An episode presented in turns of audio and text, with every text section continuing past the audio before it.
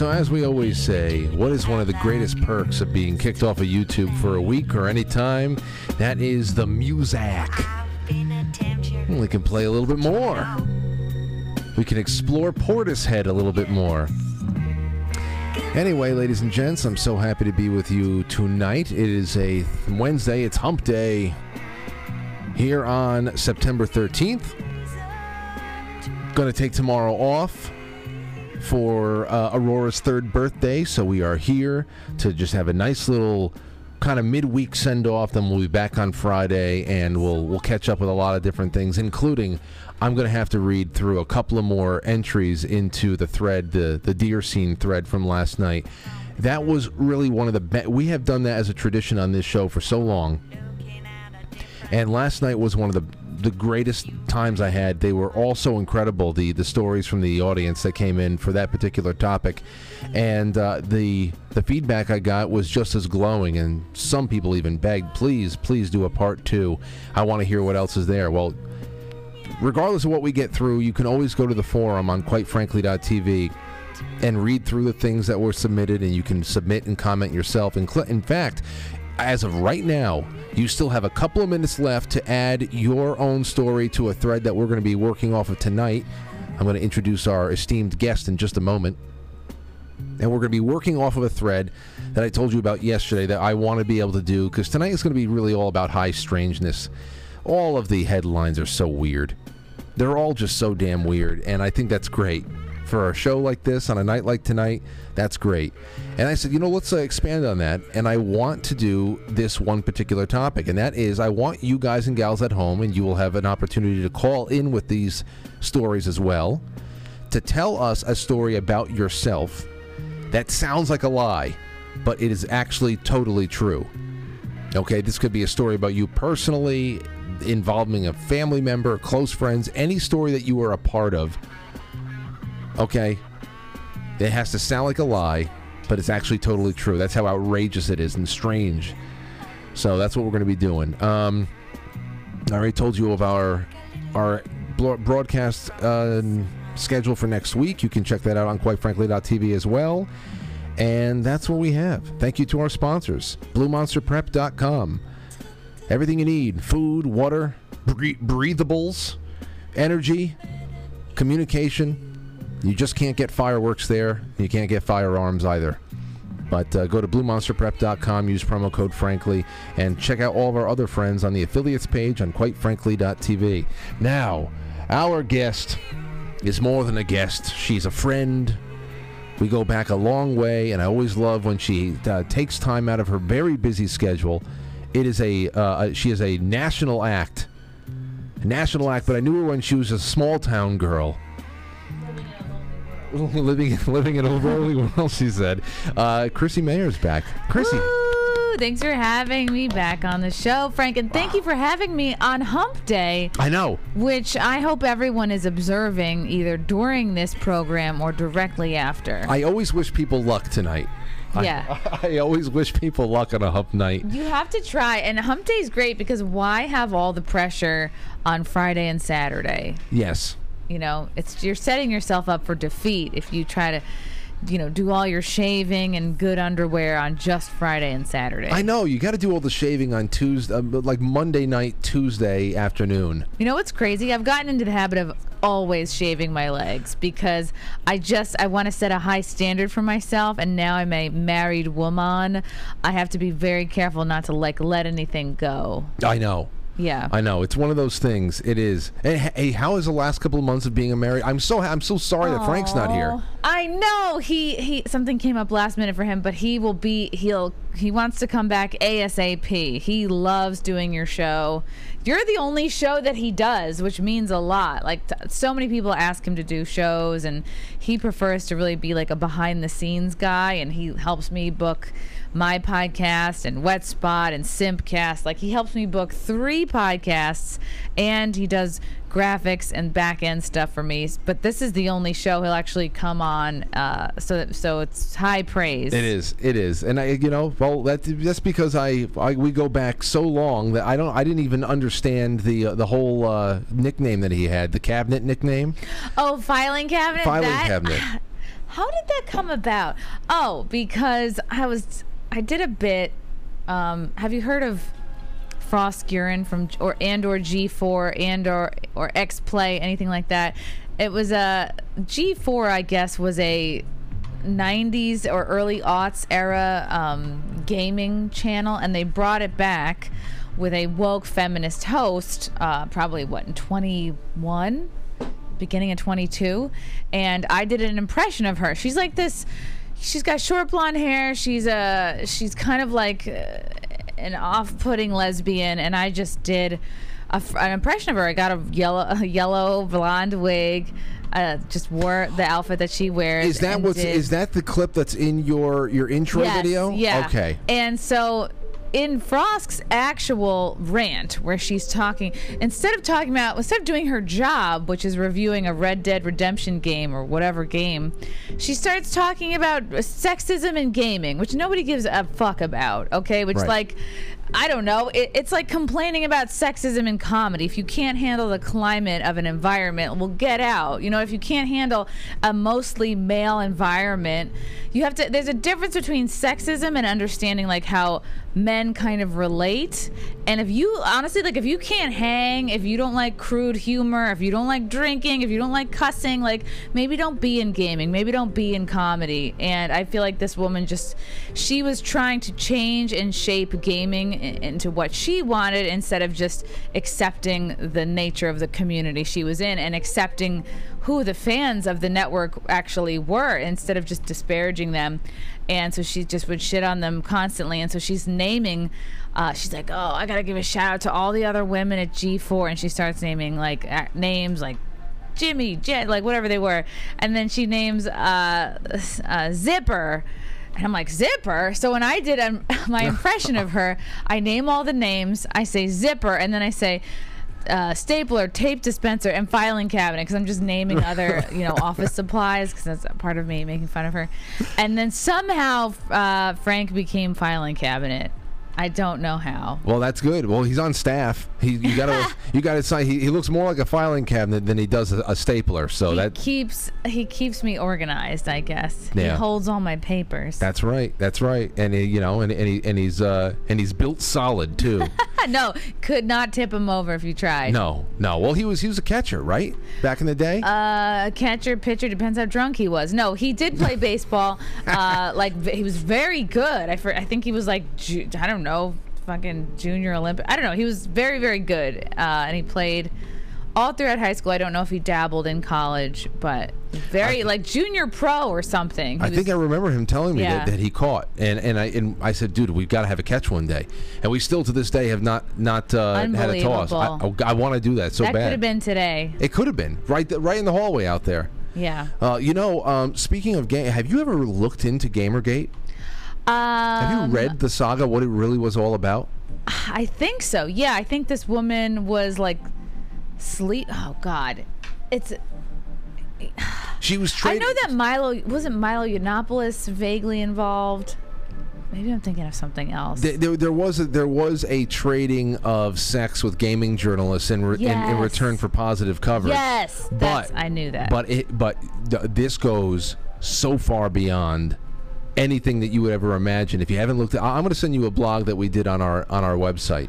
I sh- I used to know. I should know this. I know a lot of people who all they talk about is this stuff, and uh, I knew it had to do with like trading sex for positive reviews. Yeah.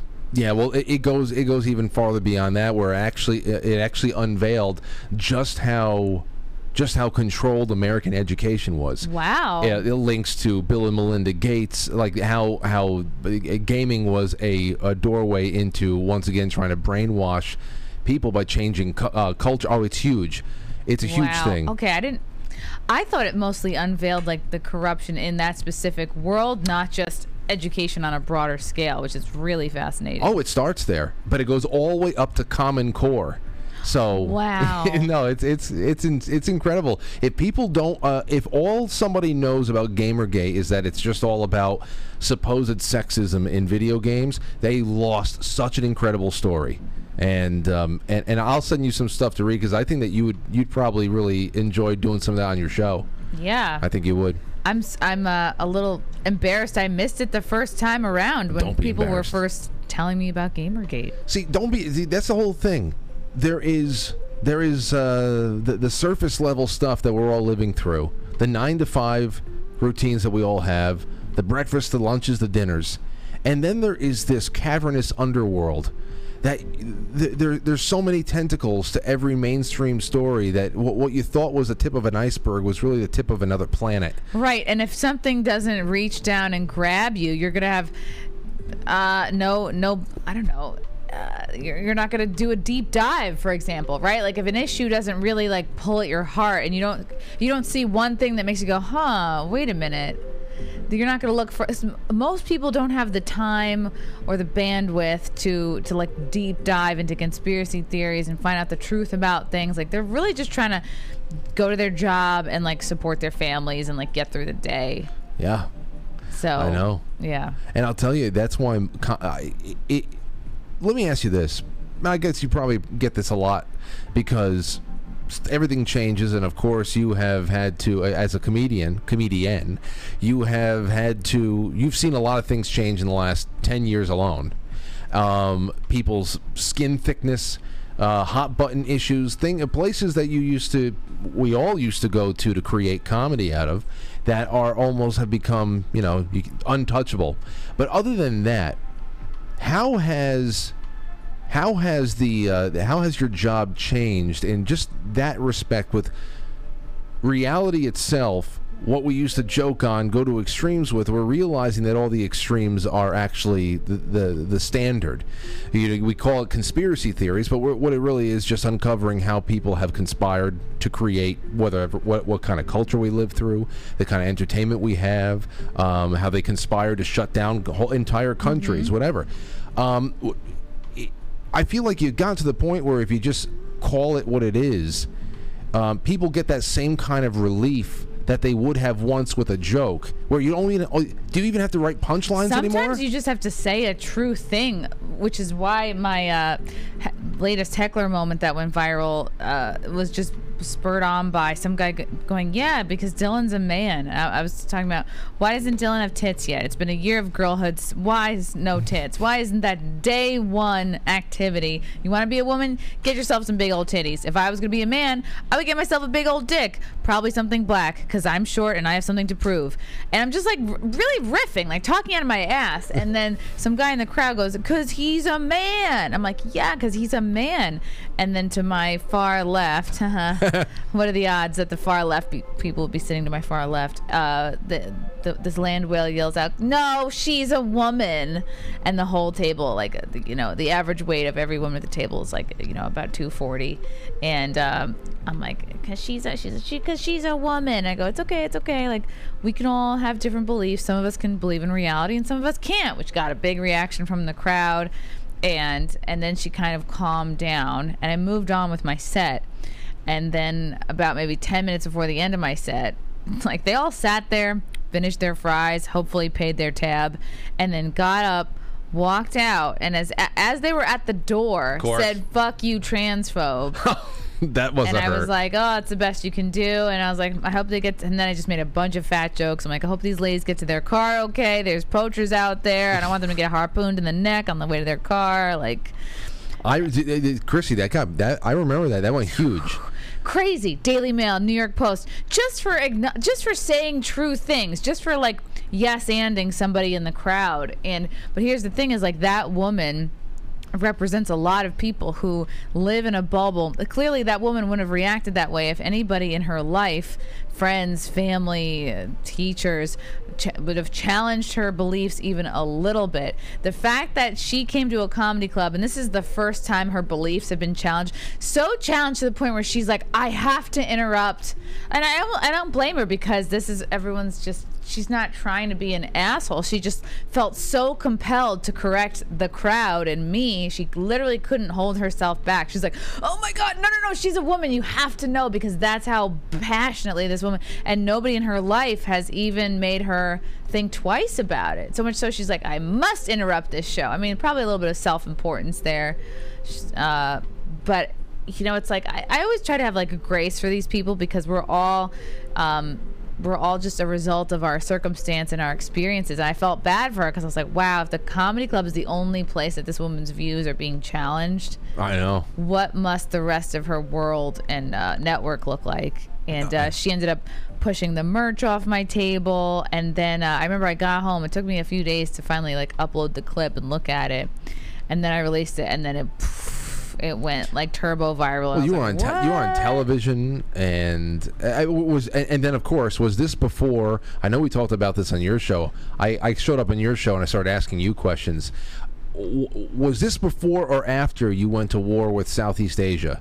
What what the hell was that was before. Yeah, because it was May, and then I know the Malaysia stuff was like right, bef- right before I got married. So the, it was a, a pretty crazy couple of months because I remember it was like I had to take my pants off at the gate. American Airlines made me and my friend change our pants at the gate, basically like strip down. Uh, then it was the trans heckler moment. Then all of Malaysia came after me because I stood up for Jocelyn Chia's joke, where she made a joke about like the Malaysian plane that disappeared or crashed or whatever.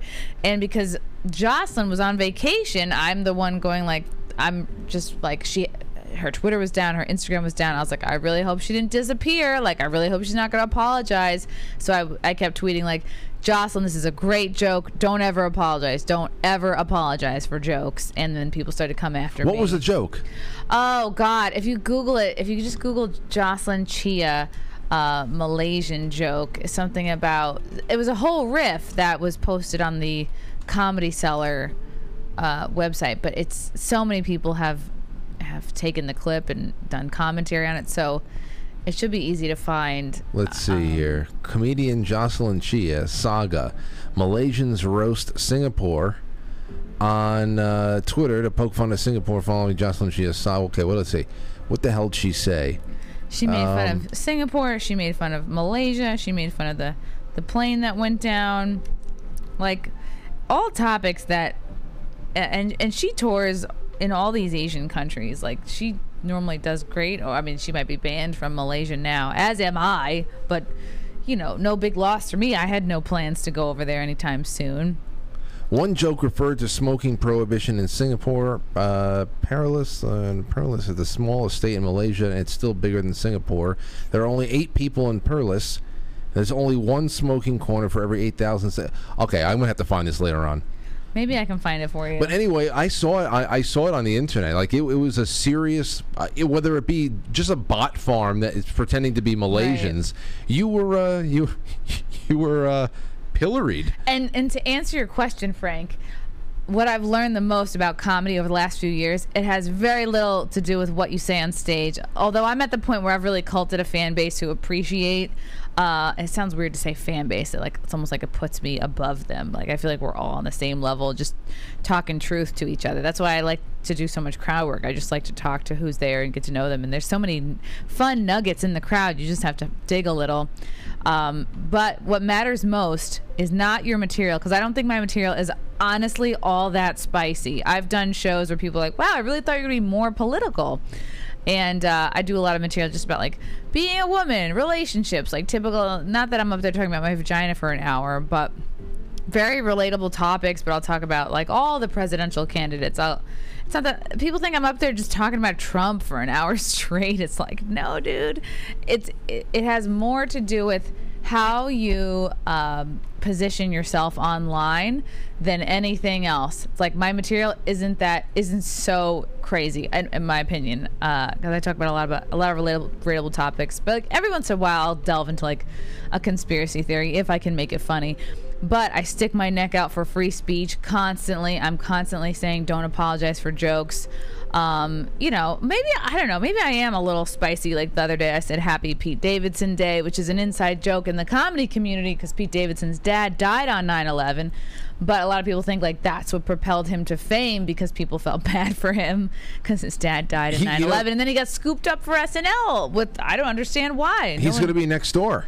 Oh really? He's going to be he's going to be at the Capitol Theater. Oh, wow. And they actually just added. I saw an email go out recently too that they added uh, an additional date because the first one got sold out. Good for him. I mean, like if if people want to see him, God bless. I don't get it. I, I never understood it. Then again, there's been a lot of odd odd people in entertainment that have been very uh, their their success is is odd. But, and the uh, but thing other than is, that, um, he gets mainstreamed because he doesn't question authority. He doesn't question the machine. He's very good for the machine. He's dated a lot of. I, I swear to God, he must have a deal worked out with. I, I don't know if he works with the the Kris Jenner PR or somebody, but somewhere along the line, the, a line they decided Pete Davidson is the person a female celebrity has to date just to like make a, a a quick headline he's he's the toll that has to be paid. He is more like a. He looks more like a troll, but um, for some reason he's become like the grappa. You know what I mean? Like the thing you have in between meals, the palate cleanser of men. He's just become the town bike, and you know people like him. He he gets mainstream because he doesn't question anything. He's not. He's not like doing riffs. Oh, like uh, somebody in the crowd the other day was like, "Oh, I wanna, I wanna work in DC." I was like, I was like, well, do you like the taste of blood? I just like I'll make like really subtle, sneaky little comments like that that usually like my crowds will understand. But uh, Did, did, did Davidson start out as a stand-up comedian? yes. Okay, yes, see- he uh, see, I didn't he that. did my show at, the, at the, my very first produced show at the Parkside Lounge. Like, gosh, it might have been in 2010 or 2011. So so that's pretty meteoric. I really think it was my show that brought him all the fame. Let's know? we, we have to agree on that. Yeah. We have to. And he does look like he's on. Um, I always thought that he just looks very sedated. Maybe that's why he's so he compliant. does. He looks bland, and uh, and you know what? Like I don't like to complain too much. Like I. I'll sometimes go and be like, "Oh, I'm canceled. I'm canceled. I'm shadow banned." Oh, like I, I know I'm not attractive to most um, agents and managers because obviously my political beliefs and really just being like an out Trump voter uh, apparently makes you too spicy to be uh, represented. I guess. I, I really don't know what it is. Maybe I could straight up just not be good enough. But then I see people who are represented who are like way below my level, and I'm like, well, these people have representation. But it's it's fine. Like I, I of course could be booking more gigs, but you know what? I don't even have to be doing com. No one's making me do comedy, so it's like I think it's it's good to accept the situation you're in, the people who like and dislike you, because if you're just being true to yourself, like you got to take all of that yeah. In stride and just be as honest as you can uh, about yourself and then your take on what's going on. And I, I think as long as you're doing that, you're not going to go wrong. Well, hey, uh, Bill Hicks always said um, he always said that if you you know be yourself and you've got the the you've got the uh, the demand thing down, you know, uh, there's nothing, there's no one that can duplicate you. If you ever tried to be someone else, it would just come off as you're trying, and we Yeah. can t- see what's going on there. But the whole uh, the whole supply and demand thing, you got the the demand thing down. If you're at least sticking to you know something authentic, so authenticity is huge, and um, and yeah, well, hey, listen, you know what? That's the end of the uh, of the opening. Let's start this one off. I didn't even get to any of our grab bag. Oh, wow. gifts. To hell with it. All right, we're doing. Uh, yeah, I hope everybody has their asses in their seats. Now let's do this show for real. We will be right back. You tune in at your own enjoyment because it is the best show since the beginning of time. It has technological advancements and a more sophisticated approach. But like every great awakening that has preceded it, it has one iron rule logic is a friend and truth is essential. You are now entering, quite frankly. Now take off your pants and jacket.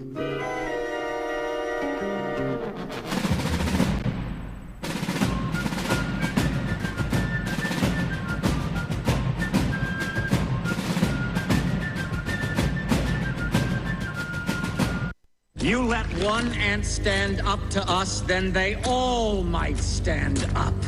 Those puny little ants outnumber us a hundred to one. And if they ever figure that out, there goes our way of life. It's not about food. It's about keeping those ants in line. That's why we're going back. Does anybody else want to stay? Let's ride!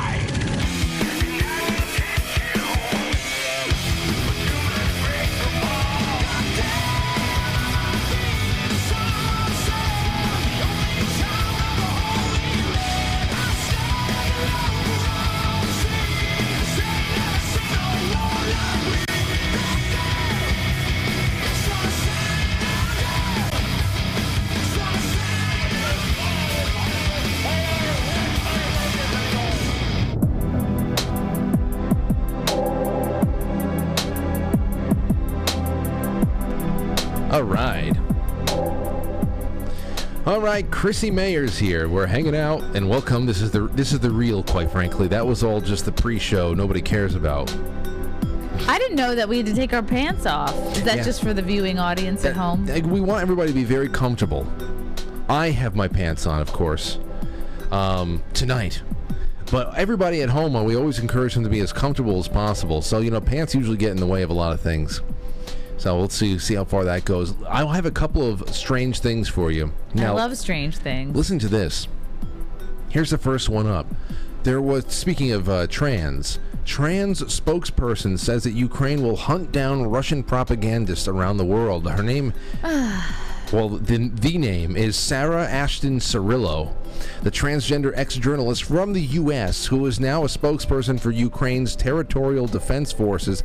I wonder if there's a, if this was another one of the positions that Alexander Vindman was offered.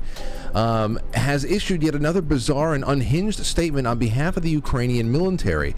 I want you to, you know, you are a. Uh, you are a comedian, you are a writer, you are therefore an observer of people and things. I want you to just give me your impressions, uh, Chrissie, of, of what is going on in this video. Here is the uh, the spokesperson being very, very, very, very tough with Russia. Frank, they're called a sp- they're called a spokes they. Oh yes, the spokes they they therpin. Therp. Russia hates the truth that their obsessive focus on a Ukrainian volunteer is simply what do you think about the girl voice? Th- What the fuck? I- How does this person take themselves seriously? How does this? All right, let's let's call it what it is. How does this dude go like put that on?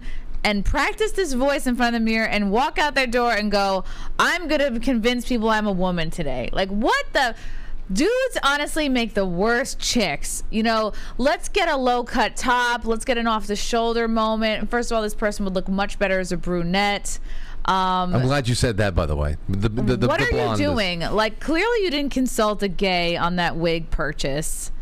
You look so stupid. And like, why would you want trans people working for the mill? Wouldn't you want somebody with like as little personal baggage as possible so that they can fully focus on their job? Not somebody who's like, I gotta take my fucking hormone pills every hour on the hour, or my dick is gonna come alive again. I don't know. I don't know what's going on. I can't have that dick come alive again. Again, I have to keep it subdued. Get it off me. So, so, so yeah. I'm looking. I'm glad you said that he did not go and and um and consult with a gay about about the wig because when I watch videos like this, I you know most people say, listen, trans trans this trans that. It's probably just a gay person who's just what I I don't think that this. This is you can't just classify this as a confused gay person. This is a sexual kink that we've allowed our society. Like these people can go just function and, and, and live their lives in the world. It, it's like if we let furries uh, just walk around in their costumes, go to work in their costumes, take office, you know, l- work in the White House wearing a, a fucking full blown squirrel costume It's coming. for some reason, um, we've decided to add this to our diversity victim grouping. We are going to have a White House press secretary in a furry costume one day. We will. You know what it is? It's probably because like all the other minorities are like they're good. You know what I mean? Like they're not really kept down from anything anymore. Like they, the race hustlers can try to say that they are, but honestly, they're not. And uh, maybe trans people are, are the new are the new black people. I don't know. Oh, God, there's there's a quote. Oh my God! Well, here, listen, listen. Let, us go from the beginning because we couldn't even get through the first five seconds. Russia hates the truth that their obsessive focus on a Ukrainian volunteer is simply allowing the light of the Ukrainian nation's honesty to shine brightly. Next week, the teeth of the Russian devils will gnash ever harder, and their rabid mouths will foam in uncontrollable frenzy as the world will see a favorite Kremlin propagandist pay for their crimes. What the hell is that line? The, the gnashing of teeth. Who wrote this? Who wrote this? And what are they even? I, I don't get. This is so bizarre. I'm telling you, everything is so bizarre. It is. It's like I'm watching uh, a a little bit of a one woman show here. Like this should be. This is like high school theater. I, I just don't think that this should be representing any country or military. The fact that they had an American trans go out there to speak on behalf of a, a Ukrainian defense force or something is just. Is there anybody left out there? Uh, who is not laughing at us at this point? Like we look fucking ridiculous, and it's just like everything points to oh, let's get the most puppety puppet to puppet our puppets. You know what I mean? Like to say our things. I know. It's really sad that like being trans is is like they they really want the the fucking trans flag to replace the American flag, and they want trans people to replace regular people that are not mentally ill and it's it's like how could this not be a fucking inside job to tank our whole country from the inside out Yeah. Yeah, You want to talk about inside jobs? A couple And more this puppet seconds. of Putin is only the first. Russia's war criminal Apparently, they're going after one person in particular. I don't know who that is. I think they might be talking about Gonzalo Lira, who I always, uh, I hope, I only wish the best for that guy. He's been trying to. propagandists will all be hunted down, and justice will be served as we in Ukraine are led on this mission by faith in God, liberty, and complete liberation. Yeah, what, what god is that? Somebody in the chat says something very smart. Weeping and gnashing of teeth is mentioned multiple times in the Holy Bible. Yeah. Ugh. So now we are sacrileging. Well, a- a- and then and then uh, this guy's invoking the name of God, and you wonder what what what they're what god are they talking they, about? They would like it to be the new religion. I mean, they have everything else. It's evil. They have everything else. There, there's always that hierarchy. Like I said, they, they've been building a parallel society inside and out, and it's it, it's only becoming more and more intricate, and uh, and more apparent. Um, so I, I just wanted to bring that up. And then I would just like him to dress better. I would like him to get a different wig, one that flatters his features, um, a better top. I'm just upset. Like he clearly doesn't know what colors look the most flattering on him, and that's part of being a chick. I'm sorry if you want to fucking, you you got to walk the walk a little bit. was that a fem- Was that a, like a, a, a women's cut shirt? It didn't look like it. That Be- looked like a, some TJ Maxx action. That looks like something he borrowed from his mom. See, that's the problem I have with that video. The biggest problem I have with that video is it is literally just a guy with a little bit more of a higher pitched voice. He's softening his voice, but it's just the wig. He, sounds like a gay dude in a wig. he should have just taken the wig off and just pre- uh, pretended to be gay. Because I don't even think that you can. I don't. I don't think you can even describe him as gay. There's just something else going on there. It's in another category. yeah. I don't know. Anyway, uh, did, you, did did you hear about Aaron Rodgers' Achilles injury? No. Okay, well, Aaron Rodgers he he, uh, he got signed by the Jets, and uh, three plays in, he his Achilles just snaps. but the thing is that afterwards there was an account on Twitter that was suspended after predicting that he was going to tear his uh, his Achilles. And you know, some people say that well, he was taken off. The, the here, take a look at this. Do you This- know what he was doing when he got injured? Oh yeah, he was running a play. He got tackled and, and he just twisted around. So you could say that maybe tackling was his Achilles heel. I know. Getting tackled, it's always everybody's Achilles heel in football. Um, so here's what this guy said. All right, hold on. I'm going to put it up right here. Um, a parody account on Elon Musk's social network X was banned after predicting Aaron Rodgers would suffer a season ending injury with Wow. eerie precision.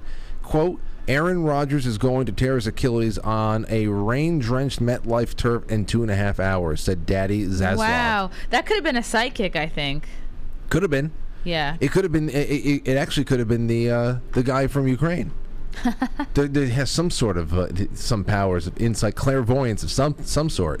By 8:30 p.m., the 39-year-old Jets savior was carted off the field after going down with the ankle injury following a sack on the team's fourth offensive play. Now. So everybody started wondering, what the hell is this all about? How the hell did he know this was going to happen? Is it just and really it's luck? not like he got Nancy Kerrigan. It's not like somebody came up to him and hurt him. It's like his own body gave out. Right.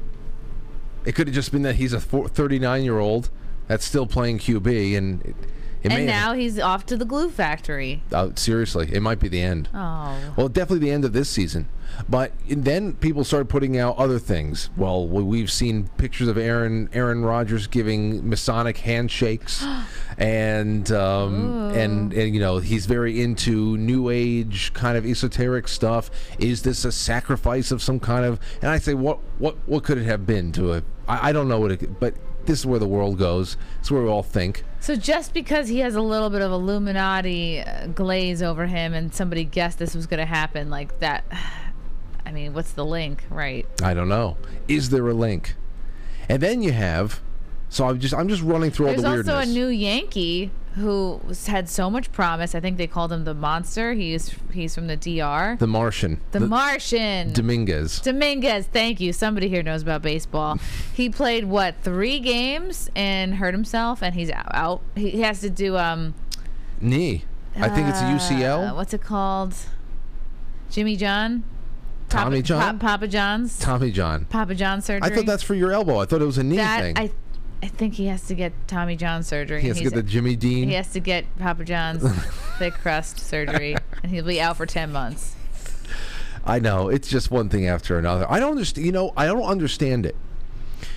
Obviously, I'm not watching as many as much televised pro sports as I as I was years ago. Not nearly as much. And the Yankees, they lost my interest really early on in the season when I realized that they were a bunch of. Uh, I don't. It was just a very bad, boring season.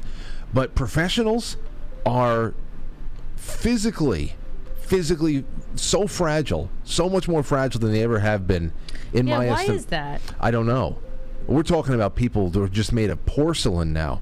And they, you know, strength and conditioning has never been better. Supposedly, nutritional sciences have never been better.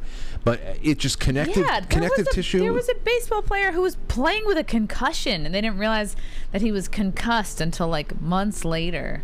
Everything is so fragile these days. They don't build anything the way they used to. Washing machines, people, they don't build them, and nothing gets built right anymore. Maybe that there's a link between that and why all these stepmoms keep getting stuck in dryer machines. What happened?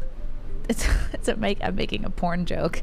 You know, they've seen Oh. the videos. All these stepmoms are getting stuck in dryers. Yes, yes, they need and help. maybe they're not built like they used to be, right, right. and they they do need help. There's just something that keeps them in there. um, did you, speaking of moms and speaking of not feeling well and all that other stuff, did you hear about Benadryl and Sudafed? They're, they, uh, the FDA today ruled that the ingredient in Benadryl and Sudafed from the pharmacy shelves don't work. what? Just doesn't work. Yeah. Uh, what was it? Uh, phenylephrine. Phenylephrine is everywhere, and every nasal decongestant contains it. And there's a vote from the FDA today that said that it just simply does not work. Wow. I don't. I don't get it. So has it been a placebo effect this whole time? I asked the same question, and I I assume it's everywhere. So much so that nearly every na- nasal decongestant on the pharmacy shelves contain it. Drugs that contain it general uh, generated almost 1.8 billion dollars in sales last year alone. Jeez. Um, according to data presented Monday by the FDA, a unanimous vote by the 16 member non prescription drug advisory panel would issue a major blow to the industry. Today's ruling only applies to oral formulations. If the agency decides to pull oral uh, phenylep- phenylephrines, uh, then it, it's going to be. It's going to force drugs like Sudafed and Benadryl to reformulate. wow. That's I also read that taking Tylenol while pregnant can give your kid autism. really Yeah. I'm like, everyone's taking that. I know. Well, I mean, it's very. I have tried to stay away from Tylenol big time. I took it a little bit when I had whatever the hell they said was COVID. um, I, I kind of switched on. I was doing a, a little bit of a, a rotation between the Advil and the Tylenol. Three hours here, three hours there. and That worked out very nicely. Okay. Um, but I don't know about the autism thing. I would just say don't. Well, I'm not going to give any. I would, if it were me, I, I maybe it's my my German background. Like I would try to be a hero, and like I'd have to be absolutely miserable to take anything. I'd have to really, really be almost on death's door to even take anything at this point. You're talking about you're talking about just pain or a fever. Yeah, anything. I'd have to be like really, really miserable to take anything. I was just trying to tough it out. Like I, when I got COVID, I just had like tea and honey. I just like teed and honeyed myself through it. like it was no big deal. You know, my thing was I got it last. I think it was April, April of 2022, and it was just like a week after my birthday, and I started feeling like trash. And it was like three days in, I, I got, I had the chills, I had all that other stuff. And it was three days in that a friend of mine um, convinced me, to say, "Listen, did you get any of that at, the at-home rapid test stuff?" I said, "Yeah, but I, I don't think it's that. It's just it, it just feels like a flu. I've had it before." They said you should go try it. So I said, "Okay, whatever." So I, you know, I spit on one of the uh, on one of these these things. Didn't even put it in my mouth, and uh, it came back COVID positive. And I said, "Oh, okay. Well, now I've already been three days into it. I didn't use any of my ivermectin." So even that was just like you had ivermectin already? Oh yeah, I said Okay. I, I just had everything, all protocols at home, mm-hmm. everything at home because if I have to set up triage or whatever the hell it you. is, we're not leaving. We know what we're doing, and that's it. And knowing how it was affecting certain demographics and how we were all right, and the baby, the baby got it in June, and she she kicked it in literally 36 Oh, hours. That's awesome. The fever was gone in 24 hours. Then it was just you know a little bit of phlegminess and.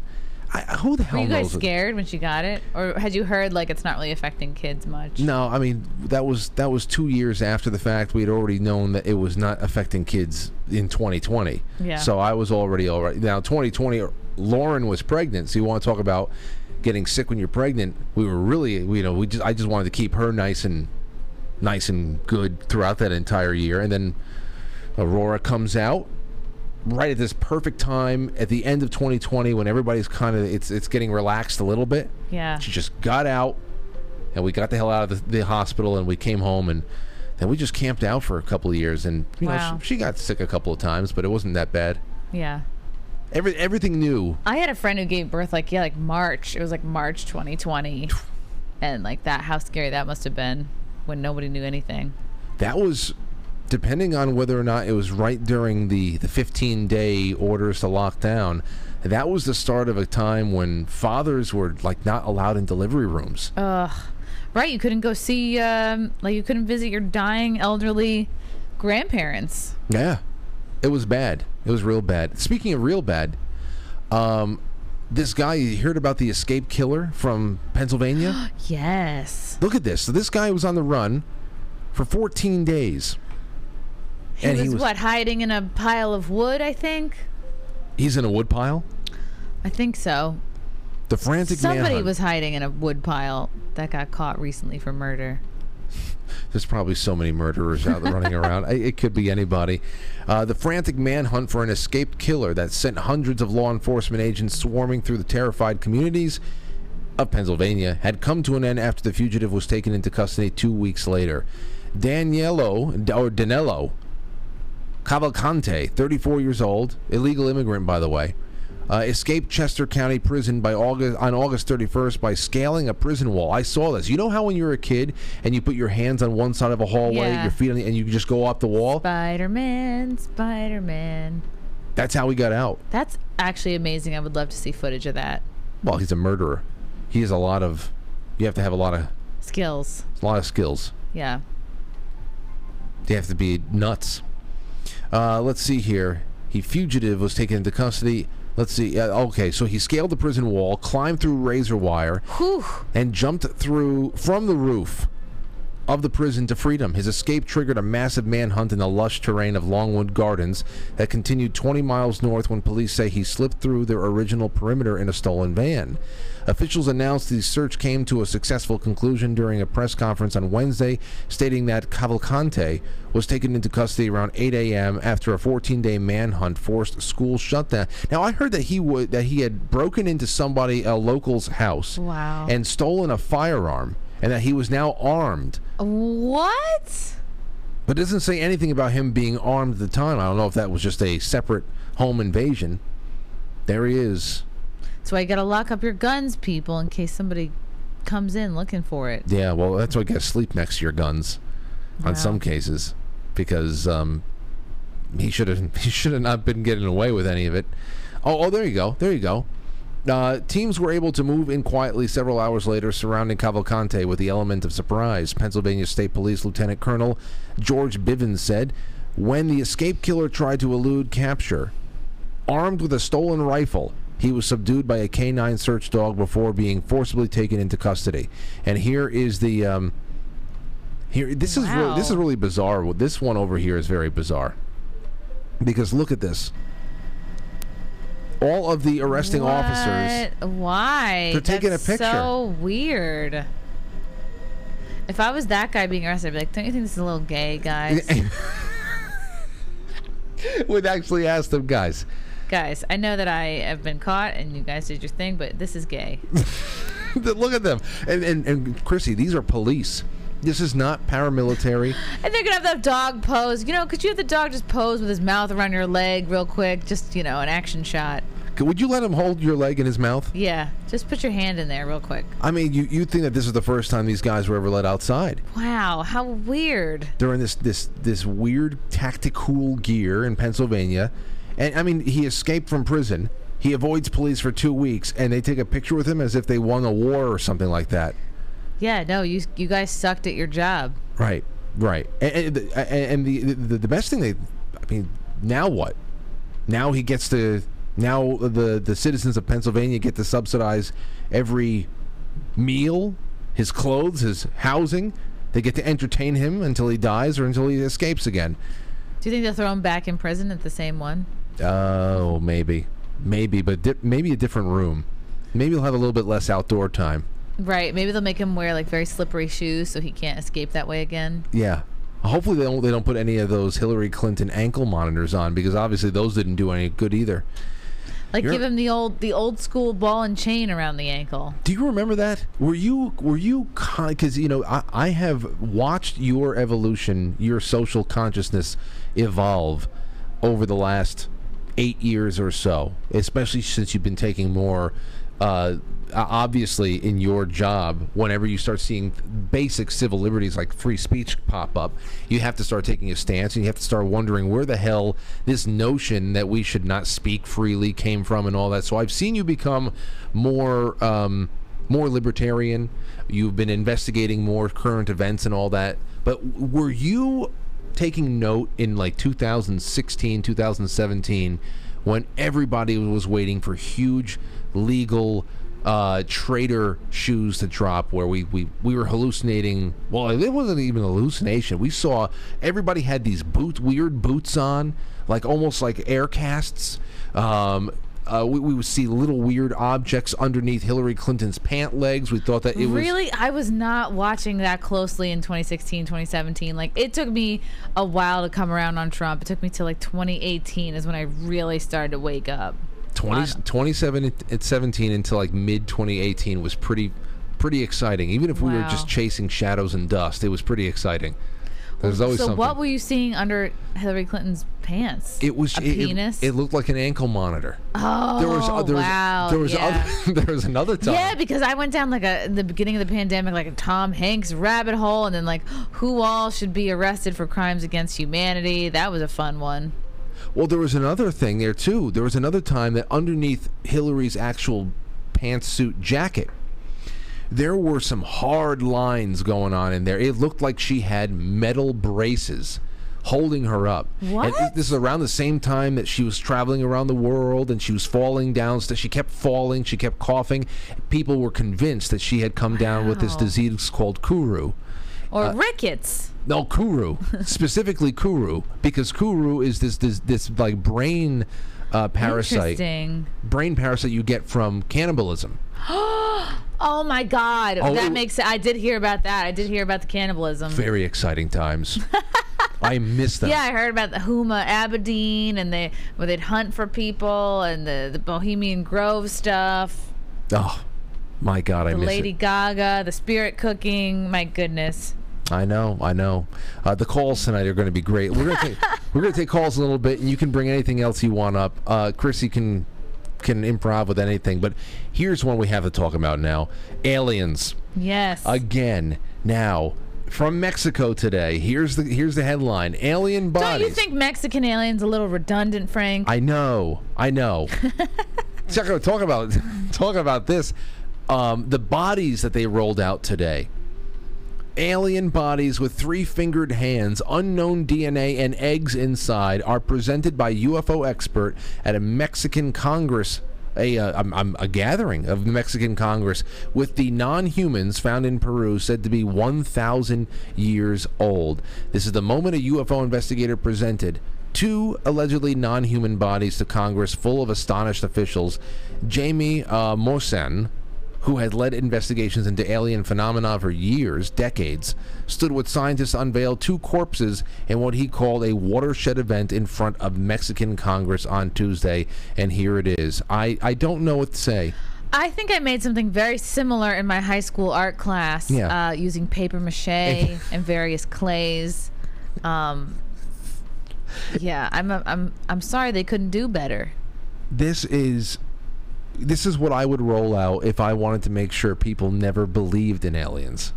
This is the hmm. And- first time extraterrestrial life is presented in such a form. Th- th- that's what that's and that's what it comes down to for me. This is what I would do. I, I mean, uh, everyone has their own take on the question about our place in the universe. Are we alone? I think there is Um, clear are we alone? Are there others? Have they been here from the beginning? What what what's their nature? All I will say is like, like you said, this paper mache piece of shit is what I would roll out to the public if I wanted them to not believe aliens exist. Hmm.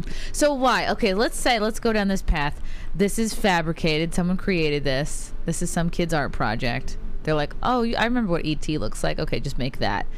The point of of wheeling this out what is what to actually could it be 3D chess? Could it be someone like trying to dissuade the rest of the world, like get off this alien shit? Like this is not believable. This is a, dis- and I feel like if the mainstream media is pushing it, it's either a distraction or it's a complete lie. So the reason, I mean, like we're the fact that we're even hearing about this it makes it suspect. Do you know what I mean? And I'm like, okay, a thousand years old. Uh, okay, give me something that dropped out like that you you scraped up last month. Give me something fresh. Okay, I want something like a little more current. Yeah. Here, here's a crusty little GI Joe. Very crusty, very small, like a little doll. And uh, I'm just sorry that again, like I said before, most people are just like they're doing their jobs. They still okay. So what? There's aliens. We still all have to go to work tomorrow. So unless it's like War of the Worlds or there's an actual attack, observable attack, which who knows might be there might be planning that next. Um, I don't know. All I want to know is are they going to make the aliens get the vaccine and the boosters? Yeah, that's not going to happen. That's not going to happen. I think the aliens are based and they won't stand for it. Well, you saw with all the um, with all the illegal uh, immigrants that are in in New York right now. None of them. They're uh, all or whatever children are there because they're mostly they're mostly grown men. Right. Um, whatever children are there are being pushed into public schools, and they are not being held to any kind of uh, hygienic rec- uh, hygienic uh, standard, especially that that goes to high uh, vaccines and everything else. They're not being held to any of those standards that Normal we school standards. Yeah. yeah, which makes you wonder just how effective they really are anyway. Um, it, it's just incredible. But anyway, well, going back to this, I mean, I you want to talk about excitement? I would love to see them try the blue beam thing. I would love to see the project blue beam. I would love to see the. Is that where they like reverse engineered the UFO craft? well, it's it's a, it's supposedly well, it's long theorized, um, and it, has it has been backed up in a couple of different ways. But long long theorized fake alien invasion or the um, the holographic faking of a second coming. So um, whether or not whether or not this happens, I would really love to see them try it because it's it's exciting to me. Um, I would like to be around for something like that. I'd rather them just try it than not do it at all, and um, and, and maybe we can all have a good laugh together. But You sound very clown pilled. yes, Yeah. I'm ready I think it. that's the way to be. Don't think that you can stop anything. Like the elites are gonna elite. You know, they're gonna they're gonna do what they're gonna do. And you can be as prepared as you can, and then other than that, have a good humor, have a good sense of humor about it. Yeah, yeah. I mean, what, what would you think? Like, what, what would you and, and what do you think Frank would do if all of a sudden one morning we wake up and, and there's just news all over the place with the, the footage of some kind of a craft somewhere or something that indicates that aliens are finally here and this is being confirmed by the government and and they're they're pushing us on no this is what we need everybody to do get inside if you see I mean wh- what do you hmm. think what what kind what kind of reaction would. I Frank think Frank have would just be like extremely skeptical. Uh, I think we would both be like, "All right, this is probably a psyop. They're probably uh, it, it, it was either this or like a climate lockdown." Um, Do you have a place that you would go to? Maybe we do have friends in Pennsylvania that like have a big house and like we joke about like if shit hits the fan, we would go there. But yeah, it's a possibility. But then again, how many people are going to want to go to this guy's house? I know. E- even in the face of a of an alien invasion, there's some people that you just don't want to hang out I with. would like to think that they would let us in because uh, they did come to our wedding, so maybe that shows that they we uh, have a closeness, you know. That's it. But but as far as shacking up with somebody for an extended period of time, it's tricky because then it's like, okay, what's gonna happen with his mom and dad? What's gonna happen with my dad? What the fuck are my brother and sister doing? Uh, like my family's all over the country, so there'd be no chance. I don't think we'd all try to get to the same place. I mean, we're not even calling each other on our birthdays, so I just don't think anyone's gonna be like falling over themselves and be like, let's all get together. I think uh, definitely like Frank and his family would be more like tight knit about it about about the alien. about about like yeah handling the aliens together it just goes to show again, though, that it's just not going to go over. I, it's not, who's it? Who's it going to? Who's it's it gonna not. yeah you'd have to like there'd have to be something very uh war of the worlds esque for people to like it'd have to be so big and dangerous and unbelievable looking And this went nowhere. This one, abs- this one, absolutely, this went nowhere. The other day, they had this other guy, this 88 year old former Secret Service um, uh, agent that was there at the the site of the Kennedy uh, assassination, who supposedly picked up another bullet off of the back seat of the car. Which in itself disproved the already ridiculous single uh, the, the magic bullet theory. You ever hear that? No does it have to do with vibrators No, yeah, no, yeah, that one. The uh, no, I'm talking about the magic bullet theory, the one bullet that killed JFK and then also hit the the, the passenger in the front of the seat, oh the front the front of the car. Already ridiculous because if you ever watched the Zapruder film, you see JFK clutch his throat because he got shot from the front there first, and then his head got blown up toward the back. So that we already know there's more than one bullet. We know that, that, Wow. that it's been lying. But here's another guy, uh, old and you know, 88 years old, coming out and saying that there was at least one other bullet that I recovered, and that you know the magic bullet theory is gone. These are things that happened just this past week. wow Eh, and and people don't care Is it you think it's survival, or do you think it's everybody's just so concentrating on surviving and moving forward, or is it a um, is it a, almost like a we're in shock? You think it's almost like a shock kind of a thing? I think um our ner- like we're slaves to distraction and like we've been really trained with our with our smartphones our our um our uh, like how much time we can focus our attention span has gone down so much and yeah i think a lot of people don't really want to research or look into something again it, it would have to be really big and really obvious for most people it Yeah. would have to affect your day to day for most people to look up and look into it which I- is why covid like broke so many people yeah, you know, if you if you have somebody who just was never curious, never skeptical about the government or anything, and they just believe COVID hook, line, and sinker. Let's lock it down. Let's ma It's like what? Wow. Okay. But did they ever? But that's what I'm talking about. When I say shock, I'm talking about actually like shock trauma. That is it that after everything that we've been through, even over the last 23 years, starting with 9/11 as the biggest jump off point, I almost feel like uh, as a society we're becoming punch drunk, and i i if it if it were time for aliens, I think most people are just like, you know, I, okay, whatever. Maybe, maybe it's true, maybe it's not. I just don't have time for this, and I can't. I think so. I think that's how. Like, all right, but are they bothering me? Uh, okay, Yeah. no. Yeah. Well, we'll see where they go with this next time. Um, now, here's what we're going to do. We're going to take a really quick break. When we come back, we're going to spend the entire second hour taking calls. Ooh. Uh, it can be l- any kind of. co- It could be whatever. We're just going to open it up for whatever comes through. But we're also going to do this. Tell a story about yourself that sounds like a lie but is totally true. Chrissie, some of the some of the submissions over here are going to blow your mind. You're going to love it. Good. Okay, we will be right back, ladies and gents. Don't go anywhere. It's intermission time, folks. Time out to press the like button. Thank you. Ladies and gentlemen.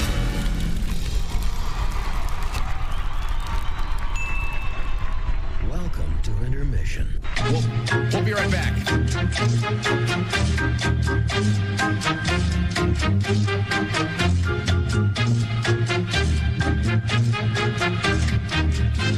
Yeah, intermission.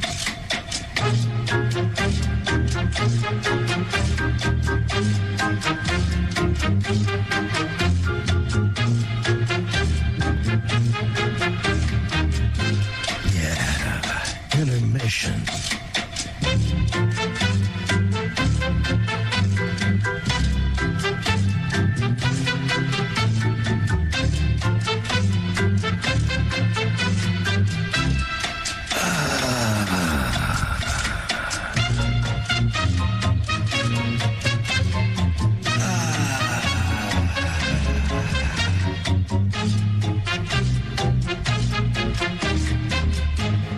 entering quite frankly. Quite frankly. Quite frankly. Quite frankly. Quite frankly.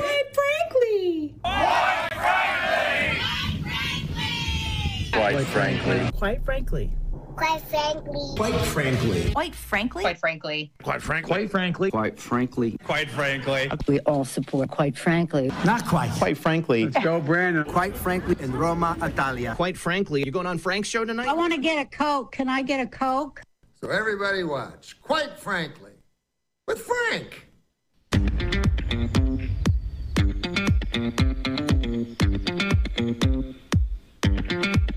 Quite frankly.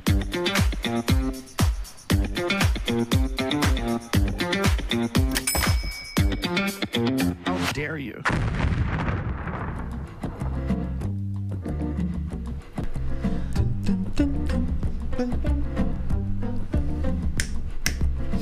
Okay, so we are back, and I want to get into some super chats and see what's going on, and uh, and then we're going to go into our main theme here and start taking some calls. Now, what I'm going to do is I'm going to do this. I'm going to designate the um, the normally the inside information line. That is going to be our our main topic, and then we're just going to have a, a general call in line. We're going to have to tell a story about yourself that sounds like a lie, but it's totally true. And then we're going to have the open line, the general line, the 200 line. We'll talk all about that in a second. First one up is Silky Johnson says, Frank, you know that if aliens ever did contact us, if they ever did contact us, the first thing the elites and politicians would try to do is fuck them. Because those people are soulless degenerates and have run out of earthly things to bang. That's true. So, uh, oh, and you think uh, you think aliens dream? I don't know. Do you think aliens dream? I don't know. I, I'm, I'm. I don't know. I don't think aliens exist. I think they want us to think that uh, human beings are like incredibly unspecial. That we're this speck of dust. That we're one of bajillions of life forms. I just, I don't feel like that's the case in my gut. Yeah, I, I don't know if they dream, but uh, it's good to think about. Revolution says, "Hey Frank, thanks for picking my post from the forum thread for the deer scene episode last night. Uh, man, there were some great posts you pick. Uh, mine uh, notwithstanding. Keep on." Keeping on, brother. Thank you so much. And then Super Happy says, Thank you for not waiting until next year to do the deer scene stories. They were so wonderful and made for a great show. Happy birthday to sweet Aurora. Oh, well, thank you. Thank you. Now let's go over to Rumble, see what kind of Rumble rants are coming in. We're going to talk, and uh, and then we're gonna we're gonna get on with it. Let's see. First one up. Karina four two seven says sending some funds for Aurora's birthday tomorrow. Happy birthday, beautiful. I hope you get spoiled with love and lots of cake. Look at this is they're they're very Wow. nice. They're very nice. So she's turning three. So she's like a true pandemic baby. yeah. Wow. Yeah, right in the middle of it. And um, man, yeah, it's one day. I can't wait to explain to her what was going on. You know, she's there's she's. I mean, any any kid that's her age or younger, they've missed everything. Yeah. They don't know anything that's going on. I can't wait to talk about it. Uh, Selling the farm says, when in doubt, shout it out. Quite frankly, thank you so much. Let's see here. Another contribution to making a, Aurora great. Oh my God, Dan Schumann. Thank you so much, and blessings to you and Lauren. Thank you so much. That's from Dan Schumann. I really appreciate you guys. Let's see what else we have going on.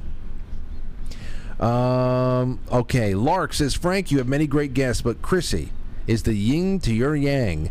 Great- Wow. Great combo show, outstanding fun, and uh, happy birthday to the uh, happy birthday to the Nugget and to the quite frankly family. Hello, yin to my yang. Wow, Am I the yin or the yang? I think uh, well, I think that is the.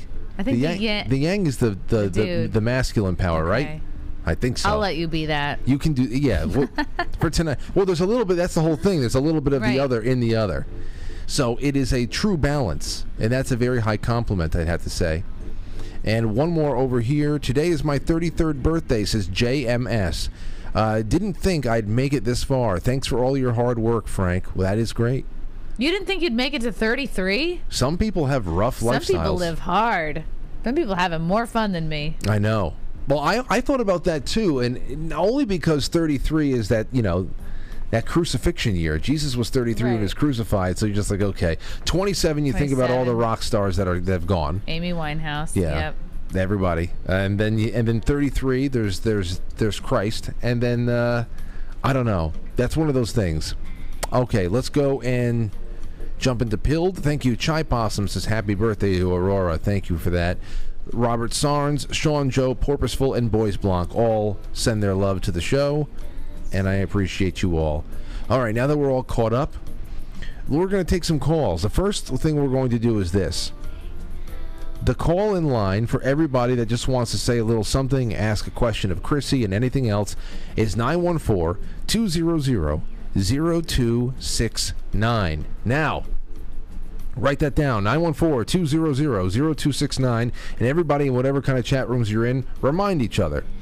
Now, here's the other one that we have. It is the special hotline. It's usually the inside information hotline. I'm going to take that off and I'm going to say a uh, true lies. Ooh. True lies hotline. There you go. So this is for tonight's special special topic. And I want to do one one thing from this before we start taking calls all over the place and uh, and let's do that. So here you go. Tell a story about yourself that sounds like a lie but is totally true. Chrissie, take a listen to this one. This is from Isio. Says my dad had a very serious lung illness when he was around 3 years old. This was back in 1956. My grandparents saw all of the known doctors in the city nearby and were told there's nothing left to do but count his days. Oh. We have a picture with my grandma holding my dad, and on the back it is written, The Last Days with Julian. But like any mother, my grandmother uh, did not leave any stone unturned and found an old retired doctor in a small town with a very good reputation and visited him.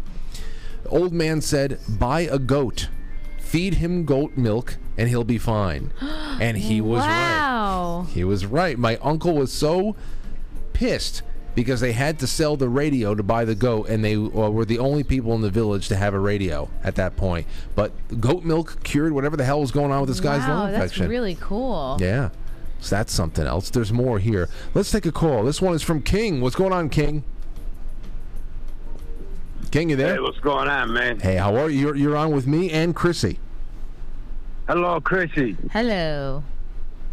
Yeah, uh, all due respect there, no disrespect to your husband, but you're a very cute broad over there. Thank you. You can disrespect me while I'm on the show. Um, I'm sorry, my call might be a little self-serving, but I had one question for Christy because I'm a huge fan of the the great Gino Visconti. Oh, wow! I was wondering if there was a chance. I was wondering if you could pull some strings and maybe get Gino to come on the show. to come on this show? I don't, I don't know who I don't know who Gino is. Okay, well, I think that's not really how it works, sir. I think first Frank has to know who Gino is. I'm gonna have to see who he is. For, Yeah. It's a he, Then- right? yeah. see, I don't then even know. Then he has to like him. Then he has to invite him on the show. I do not have uh, booking power King, you just gotta yet. send me some links. Well, I- I, I, I tell you what, though, Chrissie, I'm sorry to interrupt you, Frankie. yeah. Frank will have no problem after his history with me having Gino on the show. Gino and I have very much the same type of views, if you know what I mean. Gino likes to yell about COVID. He likes to yell about the lockdowns. The college. not really so much that, but I have a feeling this isn't even your real voice, sir. Oh, it is. Really? It is. Oh God. You know, okay. I, I, I- uh, King, did you ever call into Chrissie's old show on, on the network years ago? I don't believe I. She was on your network. Oh yeah. Like in twenty what fifteen? Like yeah, around there. Or maybe we weren't talking back then, King. Maybe not. We had a Maybe not. we had a little bit of distance back then, but uh, yeah. Oh well. Okay, so this uh, you, you sent me some links to this Gino guy. Anything else you got, King? I know you've been waiting to. Uh, no, to- I mean it's pretty boring. Cool. I was just wondering if she Oh, could do that for you. It's not that boring. I can introduce you guys. I'll I'll uh, I'll. I think you would like him. well, I always like making new friends. No Yeah. doubt about it. Well, I appreciate you putting the. I co- think Frank would enjoy Gino. Yeah. Everyone loves Gino. I, I appreciate you putting he's a a good little guy. word in for me. Thanks for putting a good word in for me, uh, King. It's very, very nice of you. Yes, sir. All right, man. There you go. There's the king, King 40. All right, 914-200-0269. That's the general line. Let's do one, uh, one more of those. Okay, 225, you're on the air. What's going on? Take it off speaker. Hello? Hello. Hello. Hello. Hello? Three, two, one, gone. And gone. There you go. Let's take Sounds a like she was on another call. I know. I think she was listening to our show. Uh, Oh. 845, you're on the air. Go ahead. Hey, Frank. Good evening. Good evening. Who's this? This is Eliyahu. Hello. Hello, Eliyahu. How you doing? I'm doing all right. I was calling in because a couple nights ago you guys were talking about time, and I wanted to uh, continue that conversation if I could. You were, what what uh, what specifically about time? Was it the Ray Bradbury quote I read? Uh, I don't quite recall the quote. Um, Well, do you have anything- Something that interests me. Any anything? and do you have anything I- for Chrissie? I love talking about it. do you have anything for Chrissie? Do you have anything for our guest tonight, Chrissie? But if anything, well, I would hope so. Let's see what happens. Um, oh, listen. how long is this? How long is this going to be? Because we we uh, we're, we're we're trying to keep it snappy. oh, if we're trying to do it snappy, then uh, maybe now is not the time to have a in-depth conversation about the nature of time. Right, right. I, I tonight this is probably not be the best time to start that conversation, but you know that sounds like something that we're going to be revisiting soon. So, is there anything a little bit more, uh, you know, brief that you would like to leave leave behind, or you just want to pick this up another time? Oh, um, uh, just about the aliens. Um, I I would say like, like um, if they could get through the dome, that'd be pretty cool. They could show us how to get out. Ooh, we got a flat earther. Yes. Yes, I Yes. love this guy. Yes, they love. They they oh, they they love to bring it up. They have to. That's it. I took a, I, was in, I was in LA. There was a street called Firmament, and I took a picture of it. I was like, oh, That must have made a lot of people very happy. Yeah. that tombstones, everything, everything they get their hands on. Yep. Uh, but you know, i- w- w- what if they pop? What if, what if they popped into existence from you know the, the, they didn't need to physically travel? What, what about what about that? Oh, interdimensional. Well, that's, that's a little more like angels than than than um, than aliens. And well, angel- That's well- kind of the argument. yeah, some people do If- believe if they're aliens fallen. and angels are, are one and the same, or there's like two different um, it's two different uh, constructs. Well, there's also One's plenty. There's also the other one is more like like spiritual. Let's call it. Well, the spiritual would be scientific uh, as well. I mean, there would be a if we if we didn't try to divorce science from spirituality, and we saw that it is all part of the same thing, then it wouldn't be such a a, uh, a, a you know such a uh, don't know incongruous concept. But I, I don't know. I'm I, I think that there's I think there's, there's we'll get around to that some of the day. But thank you for the call, Eliyahu. I think there's plenty out there to show that it isn't just one or the other. It could be a, a whole host of celestial type beings, and and who the hell knows? Let's go to our other topic for the evening, just for a little bit. I want to get this uh, rolling here. Listen to this, Chrissie. Um, so things that sound like a lie but are absolutely true. Hold on, my computer is uh, getting laggy, and I don't know why. I could give you an example of something that, that I sounds like a lie, but it's true. I Please. lost my uh, virginity to a roadie from Rusted Root. From Rusted Root. Yeah, Oh, Was it at the show? yeah, it was right after the show. Wow. Yep. Now, did you go into it saying, ah, like, is this a fuck it? I was on the event staff, so I was like, "Yo, can you get this shirt signed?" And uh, he was just like, "No." I was like, "Good enough for me. Let's go back to my room." What?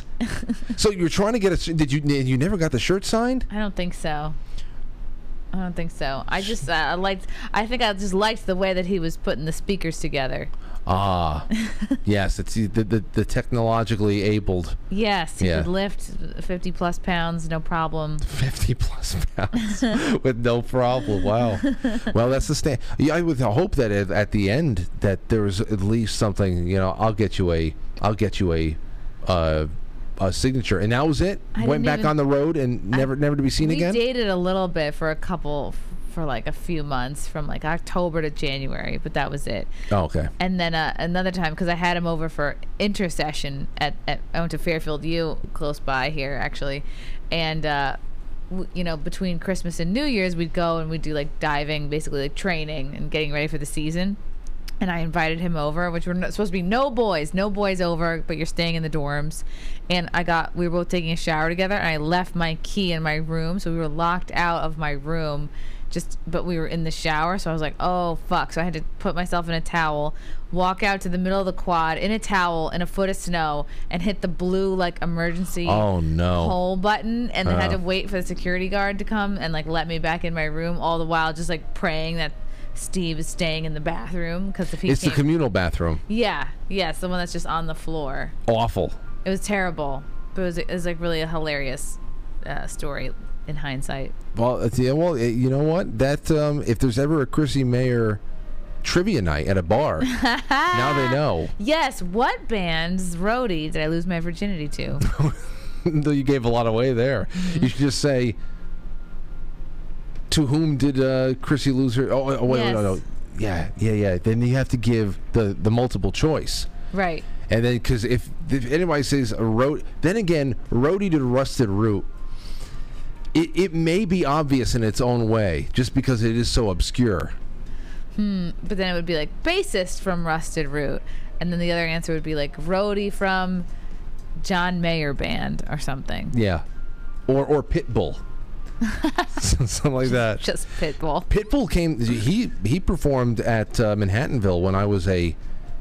Was I still there? No, it might have been a couple. I don't know.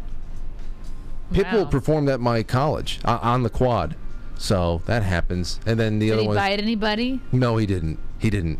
What do you think about pit bulls as far as? Uh, I think there's no bad dogs, only bad owners. I hear but that a lot. probably some breeds are more inclined to violent tendencies. I think that's why people get them because they want a violent, aggressive dog, and Right. they sort of nudge them that way. They get me really nervous. I know that they. I have a lot of. I had a couple of people in my life who had pit bulls. They are good owners, but I'm telling you, they're just built like brick shit houses. Oh, yeah. And so solid. And I'm just like, wait, is this the day that they snap? I don't know. Yeah, I would never have one. Like I would never choose, especially when there's all the doodles. There's all the cuter breeds. I know. Yeah, why would you go for that? Here's one for you. Ready for this? True Lies. Kim Gunnings says, When I was about eight years old, I had conjunctivitis, and my grandma made me pee in a container and then left it outside overnight with two sticks over it, like the sign of the cross. And the next morning, she washed my eyes with it, the whole face. What? I got pee in my mouth, and I still had conjunctivitis. so okay, then- that's great. yeah, there you go. Here's another one. This is from Cock Warrior. He says, At 13, I got extremely interested in chemistry. And over the next five years, eventually convinced my parents to buy me pieces of glassware and chemicals, eventually amounting to a fully equipped chemistry lab in my backyard. At 15, I started getting interested in psychoactive drugs, becoming obsessed.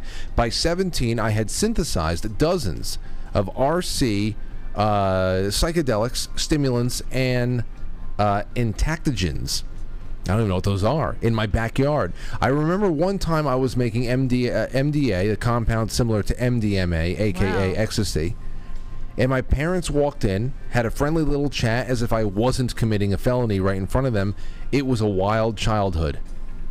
Wow, I mean, it's kind of pretty cool that you're smart enough and a self a self starter enough to start making your own drugs. Yeah. Yeah, it, sounds like Breaking Bad right there. Yeah. Here's another one, and then we're gonna go to the we're gonna go to that line right there. Lisa says the two most jarring stories were probably the time I almost got kidnapped and I just calmly said no to the man who told me that he wanted me to get in the car. The second story is the time a hot air balloon landed in my lawn and brought out games for kids to play in my neighborhood. Wait, there were games in the hot air balloon? I guess. I don't know if this was a, a crash Sounds landing. like some Willy Wonka shit. Exactly. some Willy Wonka shit. Let's take a call on the True Lies hotline. We've got Elizabeth from SoCal. What's going on, Elizabeth? Hey, well, two things. I do have a, a true lie. Uh, one evening, it uh, was a full moon, and I decided to pop out. Uh, and I was born at St. Peter's Hospital in Dallas in the hallway. In a hallway. Ooh. Well, in that's the hallway. Well, that's not too crazy. My mother barely made it through the door, and I slipped out in the hallway. Oh. Well, that uh, well, we're happy that you're all right, and we're happy that you at least got through the door. That's not it's not entirely too crazy though, Elizabeth. A lot of people have been born in the back of taxi cabs and every which yeah, way. Ubers. Yeah. Oh, well, um, as I hear it, I probably was dropped on my head because they've told me I've been crazy over the years. and uh, a, a, a quickie question for Chrissie. Um, I'm a, a great grandma, and I have always my whole life wanted to be a comedian. How can I get started at my age, and what would you suggest? Do you, where do you? First of all, your age doesn't matter. Where do you live? Uh, I'm in the Kansas area. Okay, go to God. I think this website is still functioning. Uh, it's called badslava.com. B A D S L A V A.com. It should li- if it is still working. It should list all of the open mics in your area. If that doesn't work, I would say go to Facebook. Try to find like a local, um, like whatever your closest big city is.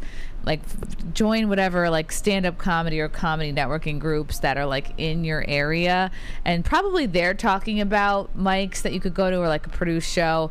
I would say like watch a couple um, and then just go. Like don't don't feel like you have to spend a lot of time preparing or psyching yourself up. Like you could have a couple bullet point of ideas but anything that you talk about with your friends that makes your like friends or family laugh is is fair game for stand-ups. Even if it's a story even if it's like you just want to uh, get up there and kind of improvise like whatever works for you. And just don't do like three to five minutes and that's probably as much time as you'll get at the beginning. And then just like if it's fun, keep going. And uh, I would just say, don't. If you're curious, don't wait too long to start. Just pull the trigger because the only way through is is by doing it. You know, a lot of people they wait and they go, oh, I gotta like think about it. I gotta watch more comedy specials. It's like no, if you've made somebody laugh. And or someone's like, oh, you should do comedy. Then you probably already have a basic set of skills. If that helps. Well, thank you. Yeah, I appreciate that because I've been told my whole life that I should be a comedian, and I'm just like, well, why? I'm just like myself. That's how I normally talk. And you know what? I, I've You know it what you so could many do? times. I really hate? TikTok. I really despise TikTok. But um, you could even like God. I've seen people that I've never even heard of completely blow up on TikTok. Like if you have a funny story and you don't mind like putting yourself on camera and just post it to TikTok and like see what happens. Like the most random stuff can go viral and that could maybe give you a little bit of confidence like before you go to an actual open mic. But I've seen people make their entire careers just from TikTok. So really it's it's an interesting time because you have so many different options to like get yourself out there. Like yeah, there's more competition because anybody can do it now, but the cream always rises to the top and just sort of, sort of try everything, I think. Well, Elizabeth, thank take you. take that to the bank.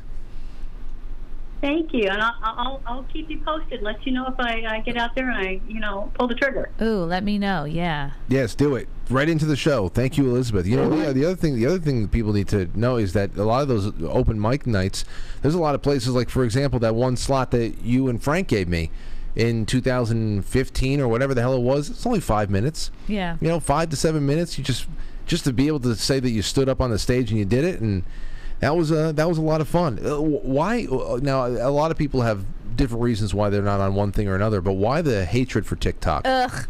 Cause it's full of Gen Z trash bag, douchebag people. It's like I just, I really loathe Gen Z, and they all seem to just live there. And also the Chinese are there, wanting to take all my personal effects and DNA and read my brain. So yeah. Damn Chinese. it's the damn chinks. Now. t- taking all of my personal effects, everything I left. It, Hey, you leave Trump it. said to stay away from TikTok, so I'm listening to him. I'm listening to you, Daddy. Hold on to your change. Hold on to your change. Here's here's one. Uh, here's one from the thread. This is from Contreras, and Contreras says, "When I was around eight or nine, I used to like to eat weenies straight from the package instead of in a hot dog. So I or hot dog bun, I guess. So I grabbed uh, I grabbed one and I was about to eat it, but it slipped into my throat and I was choking, or chalking." I was in the kitchen by myself choking on a whole weenie. Mind you, I was a young kid. I proceeded to grab a chair and did Heimlich on myself, pushing it against my stomach. Finally, it flew out of my mouth and fell flat on the floor. I looked at it, picked it up, and still ate it. Wow, that's something dogs do. Congratulations. I'm also really happy that you were able to give yourself the Heimlich maneuver because I think I learned that when I was a lifeguard. You like you learn how to do it on somebody else and then you're like, well, if you're by yourself, you have no friends. Instead of dying alone, grab a chair and have at it. So I'm glad that that worked and I can't believe you ate the hot dog that you just threw up. I know, I know. Well, at least it was yours. I, I know cats do that. Cats will They just go, "What?" yeah, they'll throw it all up, and then, then you come back to clean it up, and it's gone. You're like, where the hell the is dogs do that too. Sometimes I'll hear like a honking noise and I turn around, they're eating their own puke. like you freaks. It's like, no, Muffin, you're better than that. it? Ugh, here's one from Andrew Sweet. Andrew says, My little brother was super sick as a baby. Doctors couldn't figure it out. My grandma came to visit him and prayed over him and cracked an egg on his head. The yolk was black. he started recovering that night and has never had any real sicknesses ever since. Sounds like an interesting gender reveal party. I know. you know what I saw with these crazy gender reveals? I saw one party. I don't know where the hell it was. Probably some third world country. They had a uh, like a little Cessna, like a little crop dusting plane that was coming over the backyard. And it was starting to dr- drop the, I guess, like the pink smoke that it was a girl, and then and then Oh. it started to Then it crashed. I saw that video. The, everyone, the plane, the pilot, all died. really. Yes. I had to. I mean, the, the wings just fell off like it was Legos. I think I saw that video. Yeah. I, I never knew. I, I, I, I looked into the comments a little bit to see if anybody knew whether or not the pilot was dead, but I don't know how you can survive these stupid gender reveals. Mm-hmm. People are setting forest fires for gender reveals. I know it's so nuts. Ugh.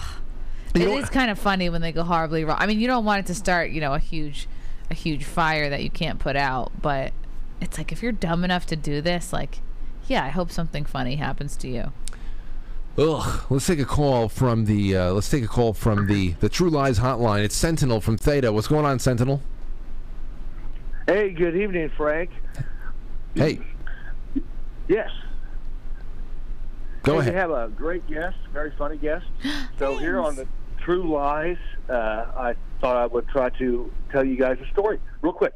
Um, Molly, Artie, and I went to the city uh, a few years ago to celebrate our 25th anniversary. We got on the Tonight Show, and uh, when it came time to switch out to the band, Jimmy comes out and asks questions, or asks if we have any questions. So I raised my hand, and uh, I stumped Jimmy. He didn't have an answer to the question. True or false? What was the question? what was the question? Okay, I said, hey, Jimmy, you're talking about your young family celebrating your seventh anniversary. Uh, Molly and I are here uh, celebrating our 25th anniversary. Um, so, what are you going to do to take take care of your wife on your 25th anniversary? And he just lost it. Lost it And in. then he lost he it lost- in like he just- he didn't know what to he say. lost words. He didn't know what to say. So I said, Huh. "You want to know the answer, Jimmy? Anything she damn wants you to wants to do." And then everybody laughed. Uh, I say it's true. Maybe he was trying to think of, you know, each anniversary, like there's an element or something that goes with it. There's like a wood anniversary and a metal anniversary. Maybe he was trying to think, like, what is 25? Yeah, Well, he might have been. might have been. I heard. I heard there's a lot of bullying Like maybe going he on. thought that there was a right answer. Did you hear? Did, uh, well, I well is is it true? I don't see why you would lie about it. To be honest. Oh no, that's completely true. Okay. So then he turned it around on me and asked me how I proposed to her, and she told him. Well, there you go. Theta had a uh, a, a one-on-one with uh, with with Jimmy for a little bit. Thank you so much. You know, let me ask you about th- about this. Um, I asked this of I forgot who the hell else, but um, it was somebody recently where I was talking to. But in your, you're very visible now. You're out there. You're entertaining people. You're touring the country. You're hopping onto planes, buses, cars, whatever the hell, and you got a lot of attention on you. Do you have any? Have you had any A-listers contact you in, in private to say you're doing good work or whatever, or you're speaking for a lot of us that that, that the people who don't want to be exposed but have communicated with you about one thing or another? Not A-listers, maybe more veteran comics Mhm. who you wouldn't guess are like based or, or, or right wing extremists like me, you know, that are maybe more um, like yeah, like mainstream. Maybe they they want to be perceived as more leftist. Still, they have been, like gotten in my DMs like uh like. I, I think I've gotten a sense from a few people that they they wish they could just be as open and honest, just ask questions even. But um, now I just feel I, I've never had anybody really famous. Like I've had um, you know, some producers from you know like shows that you would like you would know that that would be like a household name be like oh i would love to do a movie with you and so and so but then like there's no script there's no follow through so like a lot of times people will have like an idea that sounds exciting like this could be a big break but you learn after doing this enough years that like okay like nothing is anything until it's something and you Right. really have to just like coo- cool your jets and and wait for because a lot of people have a lot of ideas and it's it's nice but it's okay you can't get yourself worked up I know. Yeah, I know what you mean. I, I just always wonder about that because there seems to be. I can imagine for people who have been in it for a while, it's one thing if you've always if you always had that kind of brand, um, but it's another thing where, you know, g- g- comedy is it, it's very hard to not make observations and just comment on what's going on in current events. You don't have to go too in, in, deep in the weed. Like you know what you know as a. Um, I think one of the all-time best specials. Do you have any specials coming up? Anything in the I works? uh, I have an unspecial that I just put out. It's a it's my first. I have my album which I put out in um 2022. It's called Live from January 6th. It's about like half January 6th jokes, half uh, other stuff I'd been writing for years.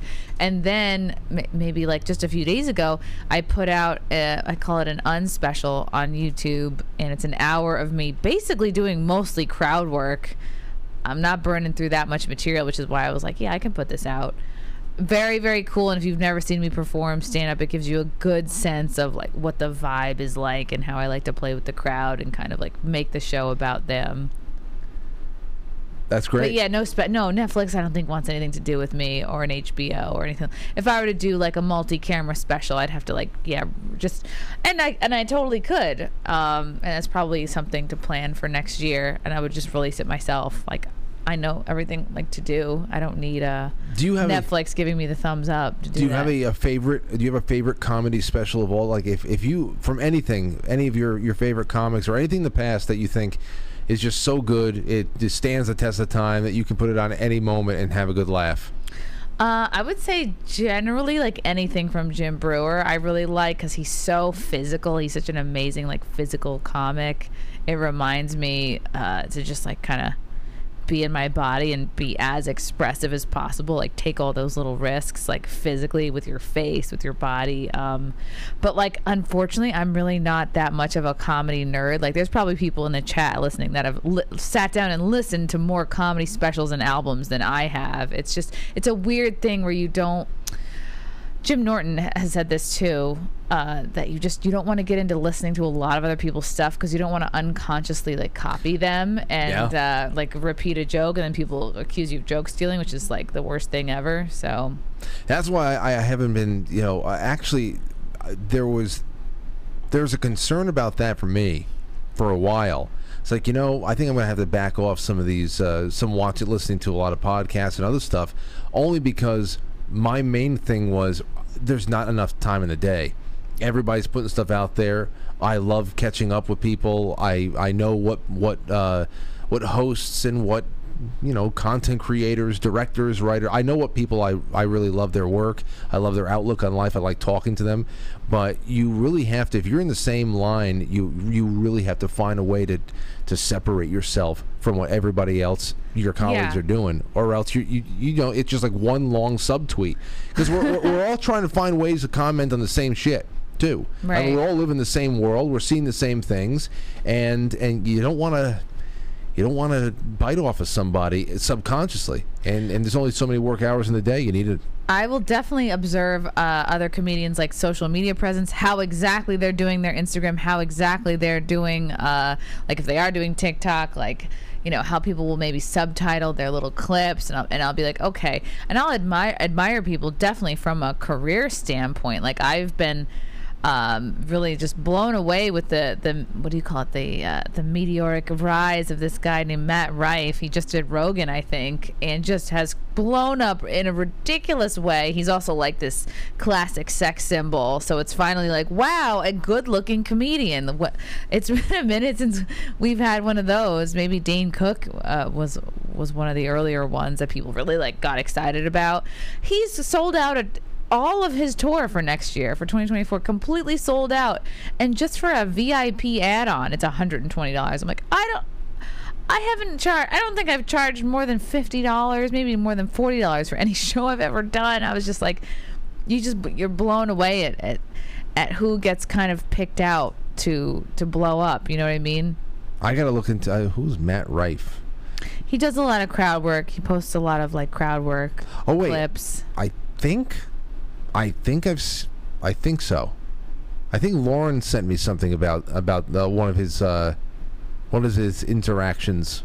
Oh yeah, I also like love Roseanne right now. Any podcast Roseanne is on, I'm gonna listen to it because she is just like this older, wise mom voice that I, I feel like we really need. Yeah. In our in our lives right now, like tells it to you straight, doesn't sugarcoat, but like fucking hilarious. You, you can catch her on the front porch, just rocking. Yeah. Rocking there on the front porch, Yeah. hanging out.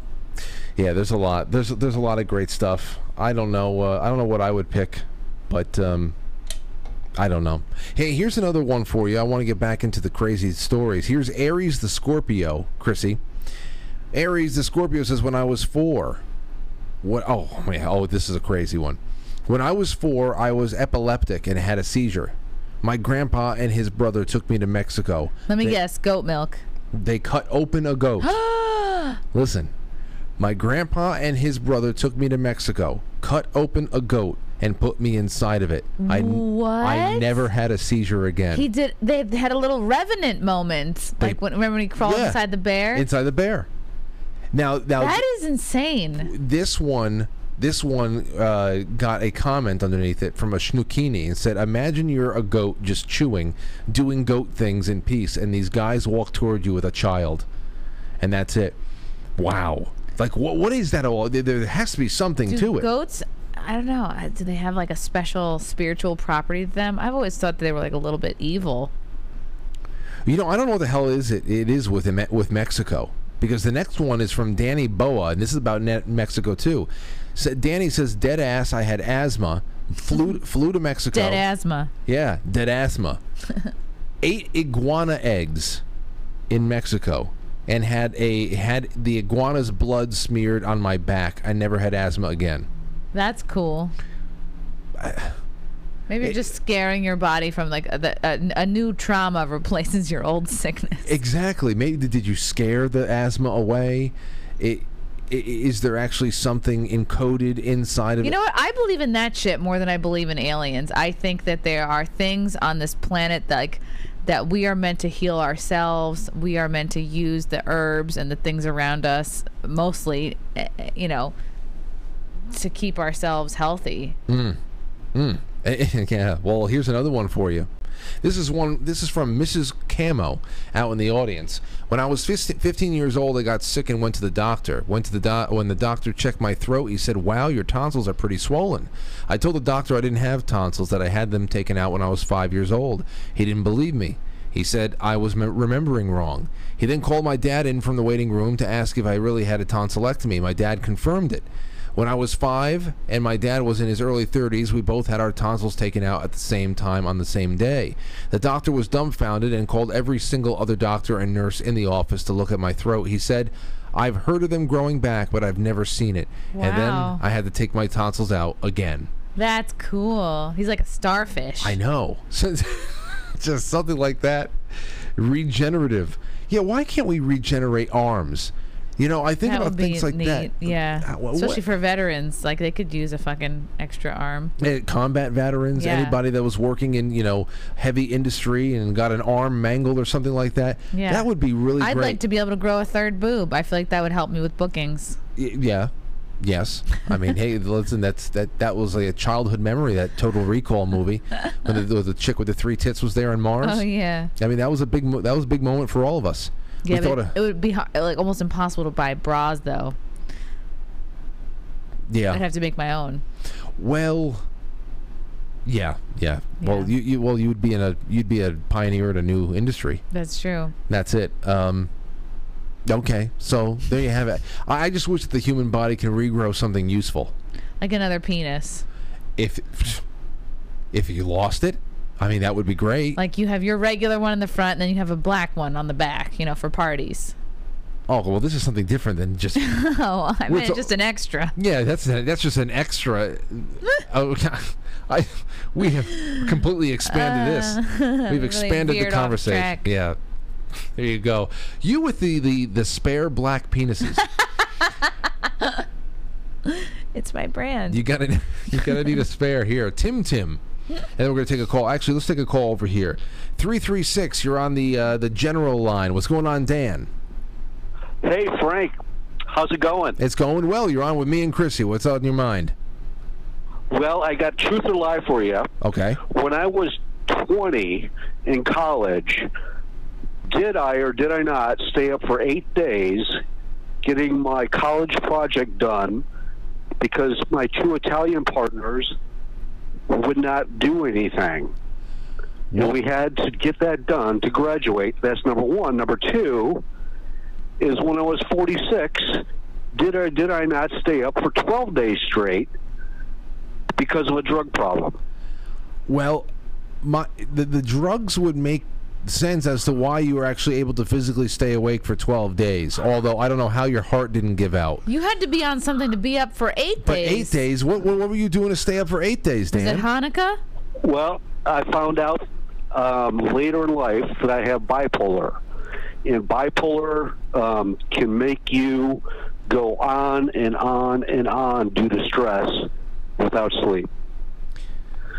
So, in the co- in the college days, that was true. Number one, I, I I stayed up for eight days straight to get the college project done because of bipolar, and then the bipolar helped me throughout my life to get things done.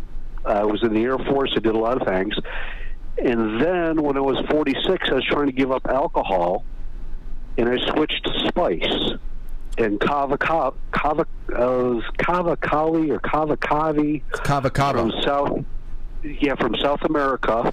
It's a hallucinogen, and I spliced that in with the spice that you could buy at the at the gas station. And I stayed up for 12 days straight, and then I went into a psychosis for six months. Oh no.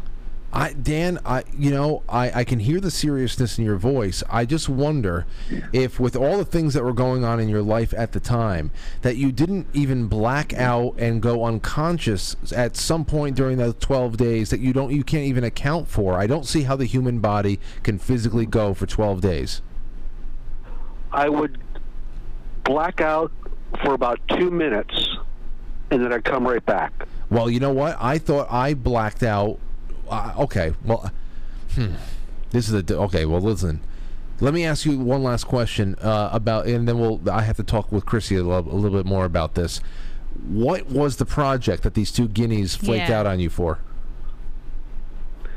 We were writing code for a uh, company called Northern Air Freight in Chicago, and it had to do um, purely with um, transportation issues, and it was a it was in basic code, and we inherited the project from another team that were seniors in the class ahead of us. And then when we inherited the project, we found out the code was so screwed up. And um, but I don't call them guineas. I, I, I they're they're great people. Uh, it was Rocky and What Tom. about what about wops? Yeah, what, Call them wops. what, what about Wop Dagos? What, what about some two two flaky Wop Dagos? What about that? No, no, I won't even do that. I wouldn't. I wouldn't do that to. I wouldn't disparage them in any way, shape, or form. They just had other priorities. Uh, Rocky was laying pipe. He'd always talk about laying pipe every time he came into class, and who he laid pipe with the night before. And Tom was an older guy, and uh, he had his wife, and he had a job, and uh, he actually uh, um, had me come over to his house, and I spent three days writing code at his house. Uh, But he and his wasn't- wife couldn't believe that I, I just went around the clock and just wrote code. So how, mu- how much cocaine were you having at this time? I was just purely bipolar. It was purely stress. Um, I had to graduate because I had been accepted into the Air Force, and I had to graduate. Okay. Wow. Well, thank you for the call, Dan. I got. I got. We got to talk about this. The, now, eight days purely stress. I still don't know. Like for example, uh, Chrissie, when I went down, I drove down and I I had to take an overnight drive to Myrtle Beach in 2021.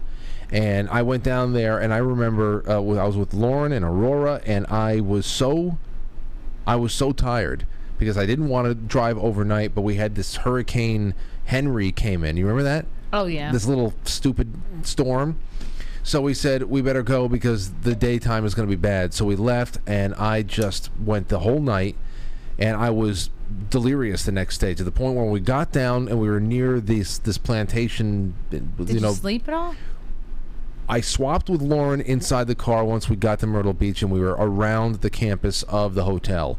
But we were too we were there too early for check-in. Okay. So we had to burn like 4 hours and I was so delirious I was I was breaking down here. Wow. So I said Lauren, listen, I I'm, my eyes are going cross. You've got to drive. I thought I did not know. You know, later on that day, uh, you know, I just let her drive a little bit. Later on that day, I mean, I, I had just uh, when I had put my head down in the car for just a second, and um, we finally got checked in, all that stuff. And when it was time for dinner, I said to myself, you know, I feel kind of all right right now. I feel like I have I have a good like a second wind. I, I don't know why I, I should not be this energetic. I'm gonna go out and get some coffee. She says, well, you you know you, you slept for 45 minutes. I said, what do you mean? When did I sleep? She goes, in the car. You were you were sleeping. You were hunched over next to me. You just completely passed out. Oh, wow. You Aurora was behind you. She was snoring. You were snoring. I didn't know I slept for 45 minutes. I thought I put my head down for five minutes and I just had a little bit of a reprieve from my eyes. Nothing. So I, I don't know. I you know Dan from North Carolina. I can know str- I know stress can do a lot for you, but eight days you didn't have even a 20 minute power nap. That's crazy. 12 days after that.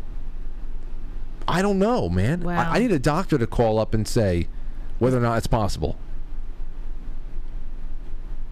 How's that possible? It's not possible. He's lying. I think I would think you have a heart attack. Yeah. You I've heard people like be up on benders, like on doing Yeah. other things, keep them up for days. But I've only heard of those kind of like coke benders being, you know, an entire weekend, like, yeah, three, weekend, three yeah. days at the most, whatever. Again, it's all you're only flesh and bone. Mm-hmm. Um. Anyway, well, anyway, Who knew that bipolar is is uh, better than cocaine? bipolar is a performance enhancing condition. If only we could bottle and sell it. I know. I know. Let's see here. Here's one from Tim Tim 27 says I got hit by a car on the highway to hell. I was on my bike on the way to the library to return a book which I had crossed. I had to cross the very road that ACDC's Highway to Hell is all about. I had thought I had looked both ways, but in looking up the road and thinking it was all clear, I pulled right out in front of a car that I had not seen, that it must have been obscured by a tree. The impact threw me off the bike, and I did a full flip and landed on my feet. What? During during the flip, I had one of those light flash experiences, and I had a chance to properly deride myself for being such a fool. But landing on my feet, I walked away with a slightly sprained ankle and cuts to my bare feet. Since I probably I probably should have been dead. Every so often, I wonder if that experience was the end and the road was aptly named by ACDC as the path to hell or some afterlife, which is where we are now. I used to be able to dismiss that idea as silly, but given the last few years, I can't dismiss that idea so easily now. So then we're all here. We're all here with you, buddy. Exactly. Unless he's hallucinating. No, he's not. He's not hallucinating me. No, it just wasn't your time, buddy. And uh, everything happens for a reason. We learn the lessons we're supposed. To I've had snowboarding falls that feel like I should die, and and you like where I freaking land on my chest and my legs scorpion over the back of me, and I'm just like, how am I still alive? I've I've fallen asleep on the road driving. Like I'll do like I'll drive like these long gigs, like back and forth from like Houston to Austin a couple times um kind of yeah, I've fallen asleep on the road a couple times, and you're just like. Oh. you're like slapping yourself, the windows down, you're uh, drinking a fucking energy drink, coffee, You need eye drops on the road too. eye drops. Eye drops. You ha- every car. That's smart. If you are if you if you drive long distances, you've got to have a little Visine in there somewhere. I mean, it, it'll it'll buy you. If you're even if you're really really messed up, like you are so tired, it'll buy you at least 15 minutes every time. Why is that? That's interesting. it's just your eyes are just so tired, and it rejuvenates them, and it ju- it, wa- it wakes you up. It's like it's just like going into a bathroom.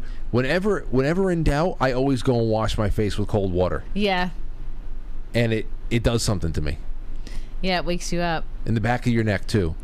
That's anytime I'm not feeling well or nauseous, I have to have something cold on the back of my neck or on my wrists or on my head. Like something cold always helps. It constrains. uh, It, I think it helps constrains the um, the blood, especially if you have a a headache.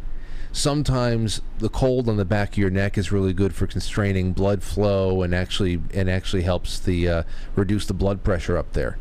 And um, I, I don't know. I've I, I find it at least superficially uh, relaxing, and that goes a long way for me. So, Wow, anywho, that's cool. I know it is cool.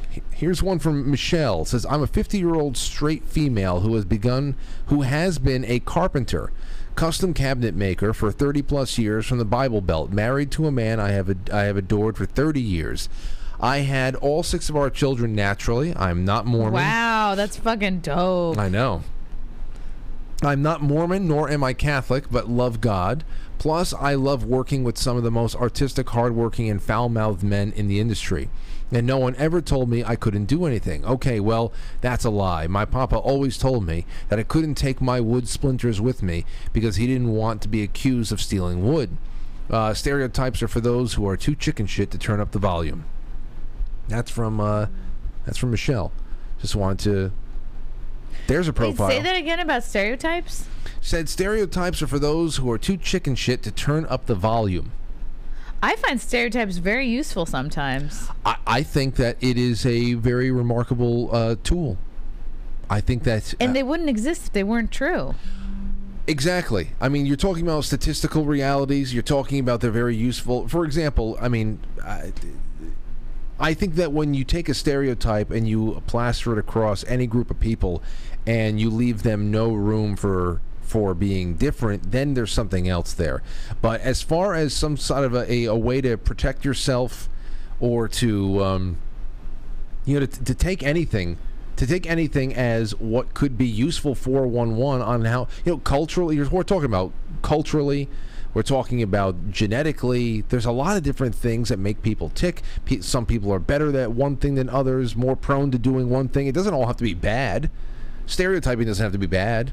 Um, typecasting doesn't have to be totally bad. I guess it limits you a little bit there, but again, you can be the uh, the exception to whatever the, the the pattern is, and I don't know. Yeah. I don't. I think if it's if if you use it as a condemnation or a um, you know a sentence, then I think you limit yourself that way. But I think they're useful tools. And accepting that stereotypes exist does not make you a racist, a homophobe, a transphobe, whatever. It doesn't make you an ist or a Right. phobe. Right. Well, because mostly they, you know, any anybody, depending whatever group you're looking at, they love to stereotype each other, and they just don't like outsiders acknowledging their stereotypes. That's really what it is. I mean, they, they Right. love talking about the things that they're all prone to doing. But right. That's exactly why I got such blowback on my Blue Beetle review, which I was mentioning before.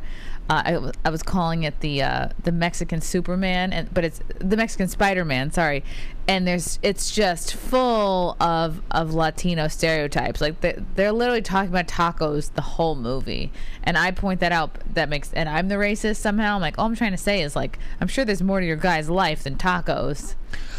I don't understand it. I mean, uh, like I said, yeah, they, um, wh- whoever the hell it is, they tend to do all of their stereotype jokes among themselves. But it is, I guess, objectively being objective and observing this stuff in other people and putting it out there, and God forbid, making a joke out of it, is racist.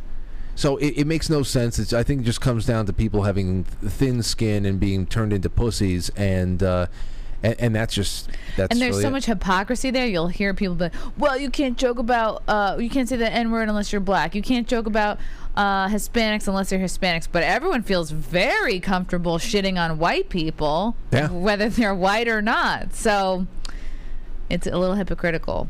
Yeah, well, you can see a program wri- written in there. Yeah. That's a program that's been written for people where uh, it's okay to beat up on this one place because of whatever kind of a reasoning has been given to you. But I don't know.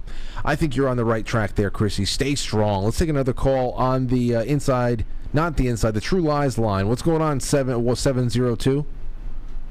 Um, hi, Frank. Uh, so uh, I had moved to Scottsdale, uh, Arizona in uh, January 2001. Mm-hmm. And uh, I used to go to these uh, grocery stores when they would open up in the morning. And uh, so I, I was like the first person in, and uh, I was in that space between the um, the cashiers and the aisles at one end looking at whatever it was, spices or something like that. And I saw some guy come in at the far end on the other side, and I glanced over at him, and then I uh, looked back and continued doing what I was doing. Then, after some number of seconds, a group of people came in, and they uh, they kind of I looked down there, and they kind of went around him almost like purple.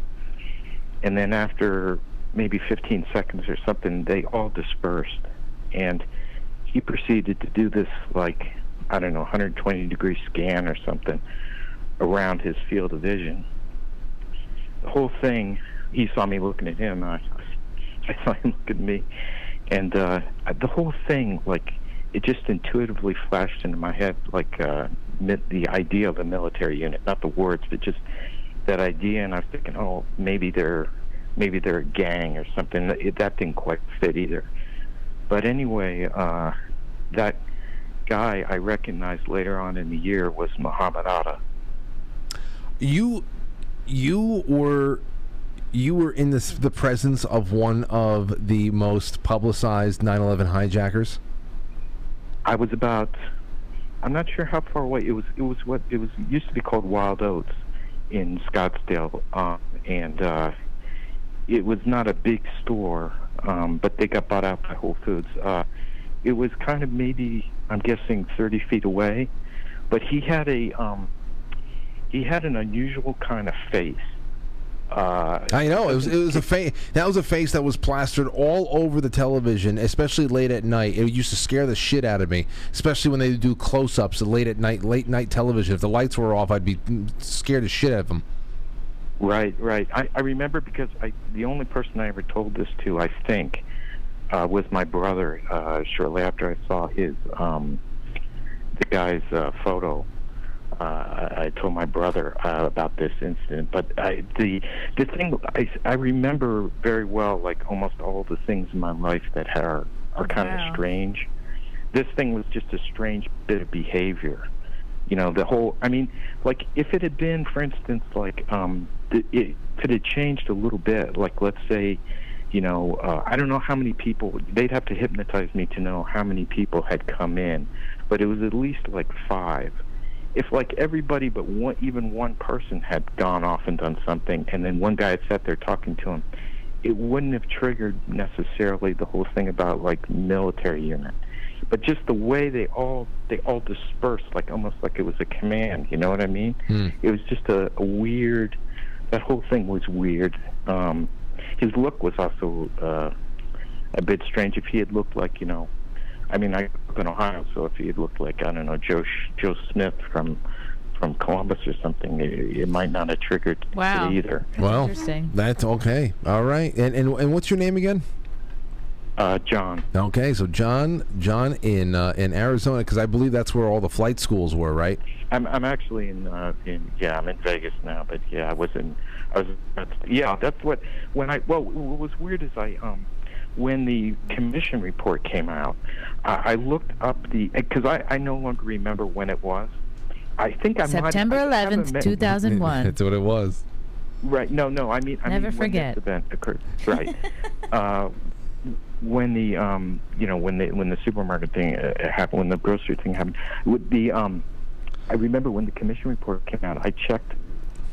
I saw they have like a section in there about, um, you know, the uh, this like the how did I forget what they call it, like where each of the major parties were during their time span. I get you. And uh, it didn't, according to that schedule, it was based on phone records. Apparently, they said, and uh, he couldn't have been there according to the records.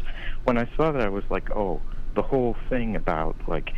Uh, So know, you- so- saying somebody was here because Right. their phone was somewhere. You know, that doesn't. It's So John, bogus. so John, essentially, essentially, and thank you for the call. This is this is a really great way to end the night. Essentially, you, uh, well, at least you believe so. Obviously, it's just it's your your personal witness, and and and of course something that you you believe really really yeah, but happened. how do you make up something like that? I, oh, I don't think. I hey, I don't think he did. Yeah, but the, after the, that guy's face, it's obviously imprinted in his mind, and and then of course it's all over the place. Just because he said January two thousand one. Wow. So it's only nine months later that it's one of the most well-known faces out there, and um, and and and Arizona's where all those flight schools were, the, especially the flight schools that that would later testify that these guys uh, were having trouble even flying those small single-engine Cessnas. And that, you know that, that- that's the, that's one of the cornerstones of a lot of uh, skeptics out there who are wondering how they could ever handle a plane, even if it was already off the ground. But anyway, Chrissie, uh, we're coming up on the end here, so I want to do uh, a real quick run through of our super chats, and then I want you to let everybody know where we are going next with your wonderful schedule. I know that you have some local stuff going on, and then you are, I mean, you're you're booking well into 2024, no? Oh yeah, well into. Uh, and by well into, I mean the first weekend of January. Oh, great. That's so. You, you have any uh, New Year's Eve stuff planned already? Ooh. No, I find New Year's Eve to be like the douchebags holiday. Anyone who gets very fired up about New Year's Eve is like you're probably a douche. Because all this pressure to go out, you're gonna spend too much money. That you're gonna, the stakes are gonna be so high for you to have like the best time ever, and it's not. It's gonna be crowded. It's gonna be expensive. Just like go to a friend's house, just buy the stuff you want to drink and like be chill. Maybe I'm just this is an old person talking now. I'm with you. I'm with you. I'm with you. I've never gone out for. I've never gone out for New Year's Eve. Overrated. Never. I I just never want. When I was a kid, I always used to say, "Oh, I would love to go and be there on New Year's Eve at, at, Yeah, I Times would, lo- I would love to shit in a diaper. Exactly. Ring in the new year and sitting in my own filth. you have no concept when you're a kid. All you see is confetti. Yeah. And you see all these different shots, so you think that there's mobility because you know Yeah. there's cameras flashing all over the place, and there's people having a good time. But when you realize immobility is the name of the game, you're there for 20 Yes. Ugh. You want your freedom. I'll never forget when uh, they rang in the new year. I don't know if it was for, tw- I think it was for 21. Bill de Blasio slow dancing with his wife in the middle of Times Square. All like just clueless and tone deaf. And uh, that was like probably my favorite. And they're divorced now. oh, really? Yeah, she she kicked him out. Oh, I, I knew that he was some kind of a gimp in that relationship anyway, but uh, they they Ugh. it was announced not too long ago. She ago. took so much money. Like she, she stole so much fucking money. Oh yeah, and he also made her, you know, the, the head of all these ridiculously funded commissions. Oh, yeah. you know, nepotism. They have that that um, that daughter looks like Bert. Bert, Yeah. Bert and Ernie put together. anyway, uh, let's see. Night Demon says, "Wow, Chrissie Mayr and Frank in one room. No buttons. Guess no wrong answers tonight." Hail the Franklies in chat. The fellow uh, FNT and Yay, the fellowship. yeah, the fellow FNT and 199s in the chat. Nice. There you go. Stove Stoop says, Frank, it's hump day. What a better way to enjoy this great Wednesday when then hitting up a great listen with some awesome guests and dropping a super chat to support wonderful independent media. Oh, I appreciate you guys. And um, and there you have it. There you have it. Let me go over to Rumble, make sure that I get all the rants out of the way. I think we're good, but uh, just don't want to leave anybody hanging. I think a boozer says, "Here's the money." Oh, thank you, boozer. Thanks, Boozer. It's really nice. Really nice of everybody. 1.7k watching on Rumble. That's pretty good. Yeah. I hey, you know what? It, Rumble's been pretty strong, and you know we have uh, we have Theta, and we have Foxhole, and we have uh, and Rokfin, and and who? What else? D Live, Twitch, Twitter. Soon Theta's going away. They're shutting down the whole website. But Really? yeah, I don't know. It was a good. It was good while it lasted. Thank you, Squickly. Says my best friend was born into a toilet. True lie, no joke. That's what you call a toilet baby. Oh man, and yeah, probably given birth by an obese woman. a real one. Yes. A That's real so one. fun. Oh my gosh. It is. Maybe she just wanted a water birth. I know. The tub birth is one of those things that I think I think Lauren would have wanted to try that, but we just we couldn't do it. We didn't have the facilities. I think to- it seems cool too. But then, you know, who's gonna clean the blood uh, out of the bathtub? oh, those nurses. Probably me. Yeah, yeah. Okay, well here, you know, you, you give you give birth and they, they hand you the uh, the the Brillo. Yeah. It's yeah. The magic eraser. Get to work. We'll go clean up the, the kid. You just start scrubbing, please. I've seen a video of a, of a mom give birth like in her kitchen. Like she was standing up and she just caught it like a watermelon. I was like, that's badass. I'm to do it like that. I, I don't. How is that possible? I don't know. It was not her first, but she just sort of was like a little hunched over, a little bit in a squat, just sort of put, put she just pushed it out in her kitchen. Was she in the middle of cooking something? Like no, just, I mean, who knows? Maybe. Might just come on like that. All I right. thought that was really cool. That and is- it was a little splashy. Yeah, definitely they needed a mop. But uh, I was like, wow, that's cool. She, she saved herself a hospital bill. I, I would love to hear uh, crazy birthing birthing stories. There's probably so many different scenarios that we're not even thinking about right now. Oh, yeah. Um, on rides at at uh, you know like carnivals. Oh, yeah. And I've always thought it'd be better to give birth in an Uber than in, in, in uh, an ambulance because the Uber cleaning fee is only like a hundred bucks, whereas an ambulance that's like seven hundred bucks. I know, I know, I know. So- Here's here's one for you. This is from Falcolon. Says I just purchased eight hundred dollars worth of Kesha tickets, so my wife, daughter, and I can get the VIP experience. Wow. She still Kesha still commands that kind of money Wow, for three tickets. Still a thing. Eight hundred dollars for three. That's like Oh, a VIP experience. Taylor Swift level. You could come to my show, sir, and you get the VIP experience for forty dollars. What can eight hundred dollars? eight hundred dollars get somebody at a Chrissie Mayr show? Oh my God! I'll give you all of my merch. I'll give you the whole suitcase.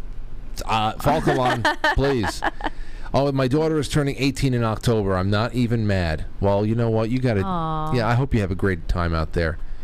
Have a great time, and thank you, Boys Blanc. And that's it. That's all we have for tonight. That's it. So, uh, ChrissieMayr.com. I've got the link in the description. Anything else you want to leave people with? Yeah, um, check out I, every Sunday. I have a show called Simpcast. It's usually a panel of other ladies that are kind of That's like based and cool and uh, have have uh, have all the right opinions. No, we, we sometimes debate, but that's a fun show. Sundays at 9 p.m. Eastern. Then, of course, I'm on Friday Night Tights every Friday at 4 p.m. Eastern on Nerdrotic's YouTube channel. Uh, then you can catch me on Compound Media. My show Wet Spot is mon- every Monday at 7 p.m. Eastern. I have one-on-one interviews, uh, you know, all over like YouTube, Rumble, Rokfin, Twitter, right? And then, um, yeah, I'm doing stand up. I'll be in Mayapack September 23rd, Minnesota, October 21st. Um, the brokerage out on Long Island, October 27th and 28th. Tampa, Florida, December 3rd. Nice. And uh, back in San Diego at the mic drop January 5th and 6th. So for tickets, go to ChrissieMayr.com. I hope to see you guys there. I promise it'll be fun. Man, uh, th- that's going to be great. I, I I would love. I would around every January third. I would love to have a little San Diego uh, weather at that point. Come celebrate January 6th with me. Oh, you got it. You got it. It's going to be another another anniversary. I love it. I love it. All right, Chrissie Mayr, thank you for being on. Quite frankly, once again, I, I uh, look forward to the next time. Oh my god, my hair got all fucked up from the headphones. Yes, thank for thank you for having me on. This was an absolute blast, and it, it, it just flew by. It, it did. It did. And for everybody else, I will be back on Friday night um, because tomorrow night I will be with family, and then we'll Friday we'll just tie it all up. It'll be a good one. Good night. Goodbye. See you soon. I'll catch you on the flip side.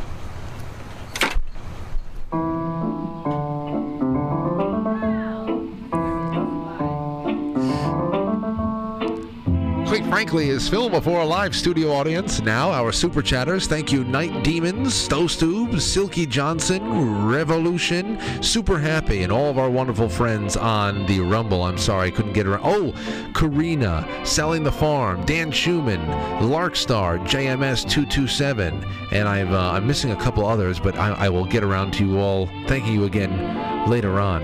But at least I read you during the show, no? All right. Good night. I will see you all on QuiteFrankly.tv as we have the Wednesday night programming is about to kick off. Goodbye.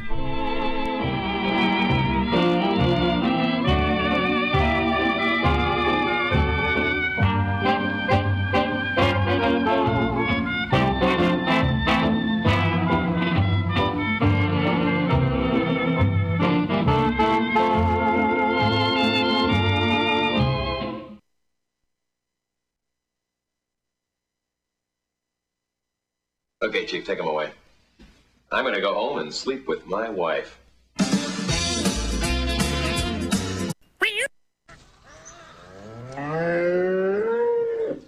Will you shut up?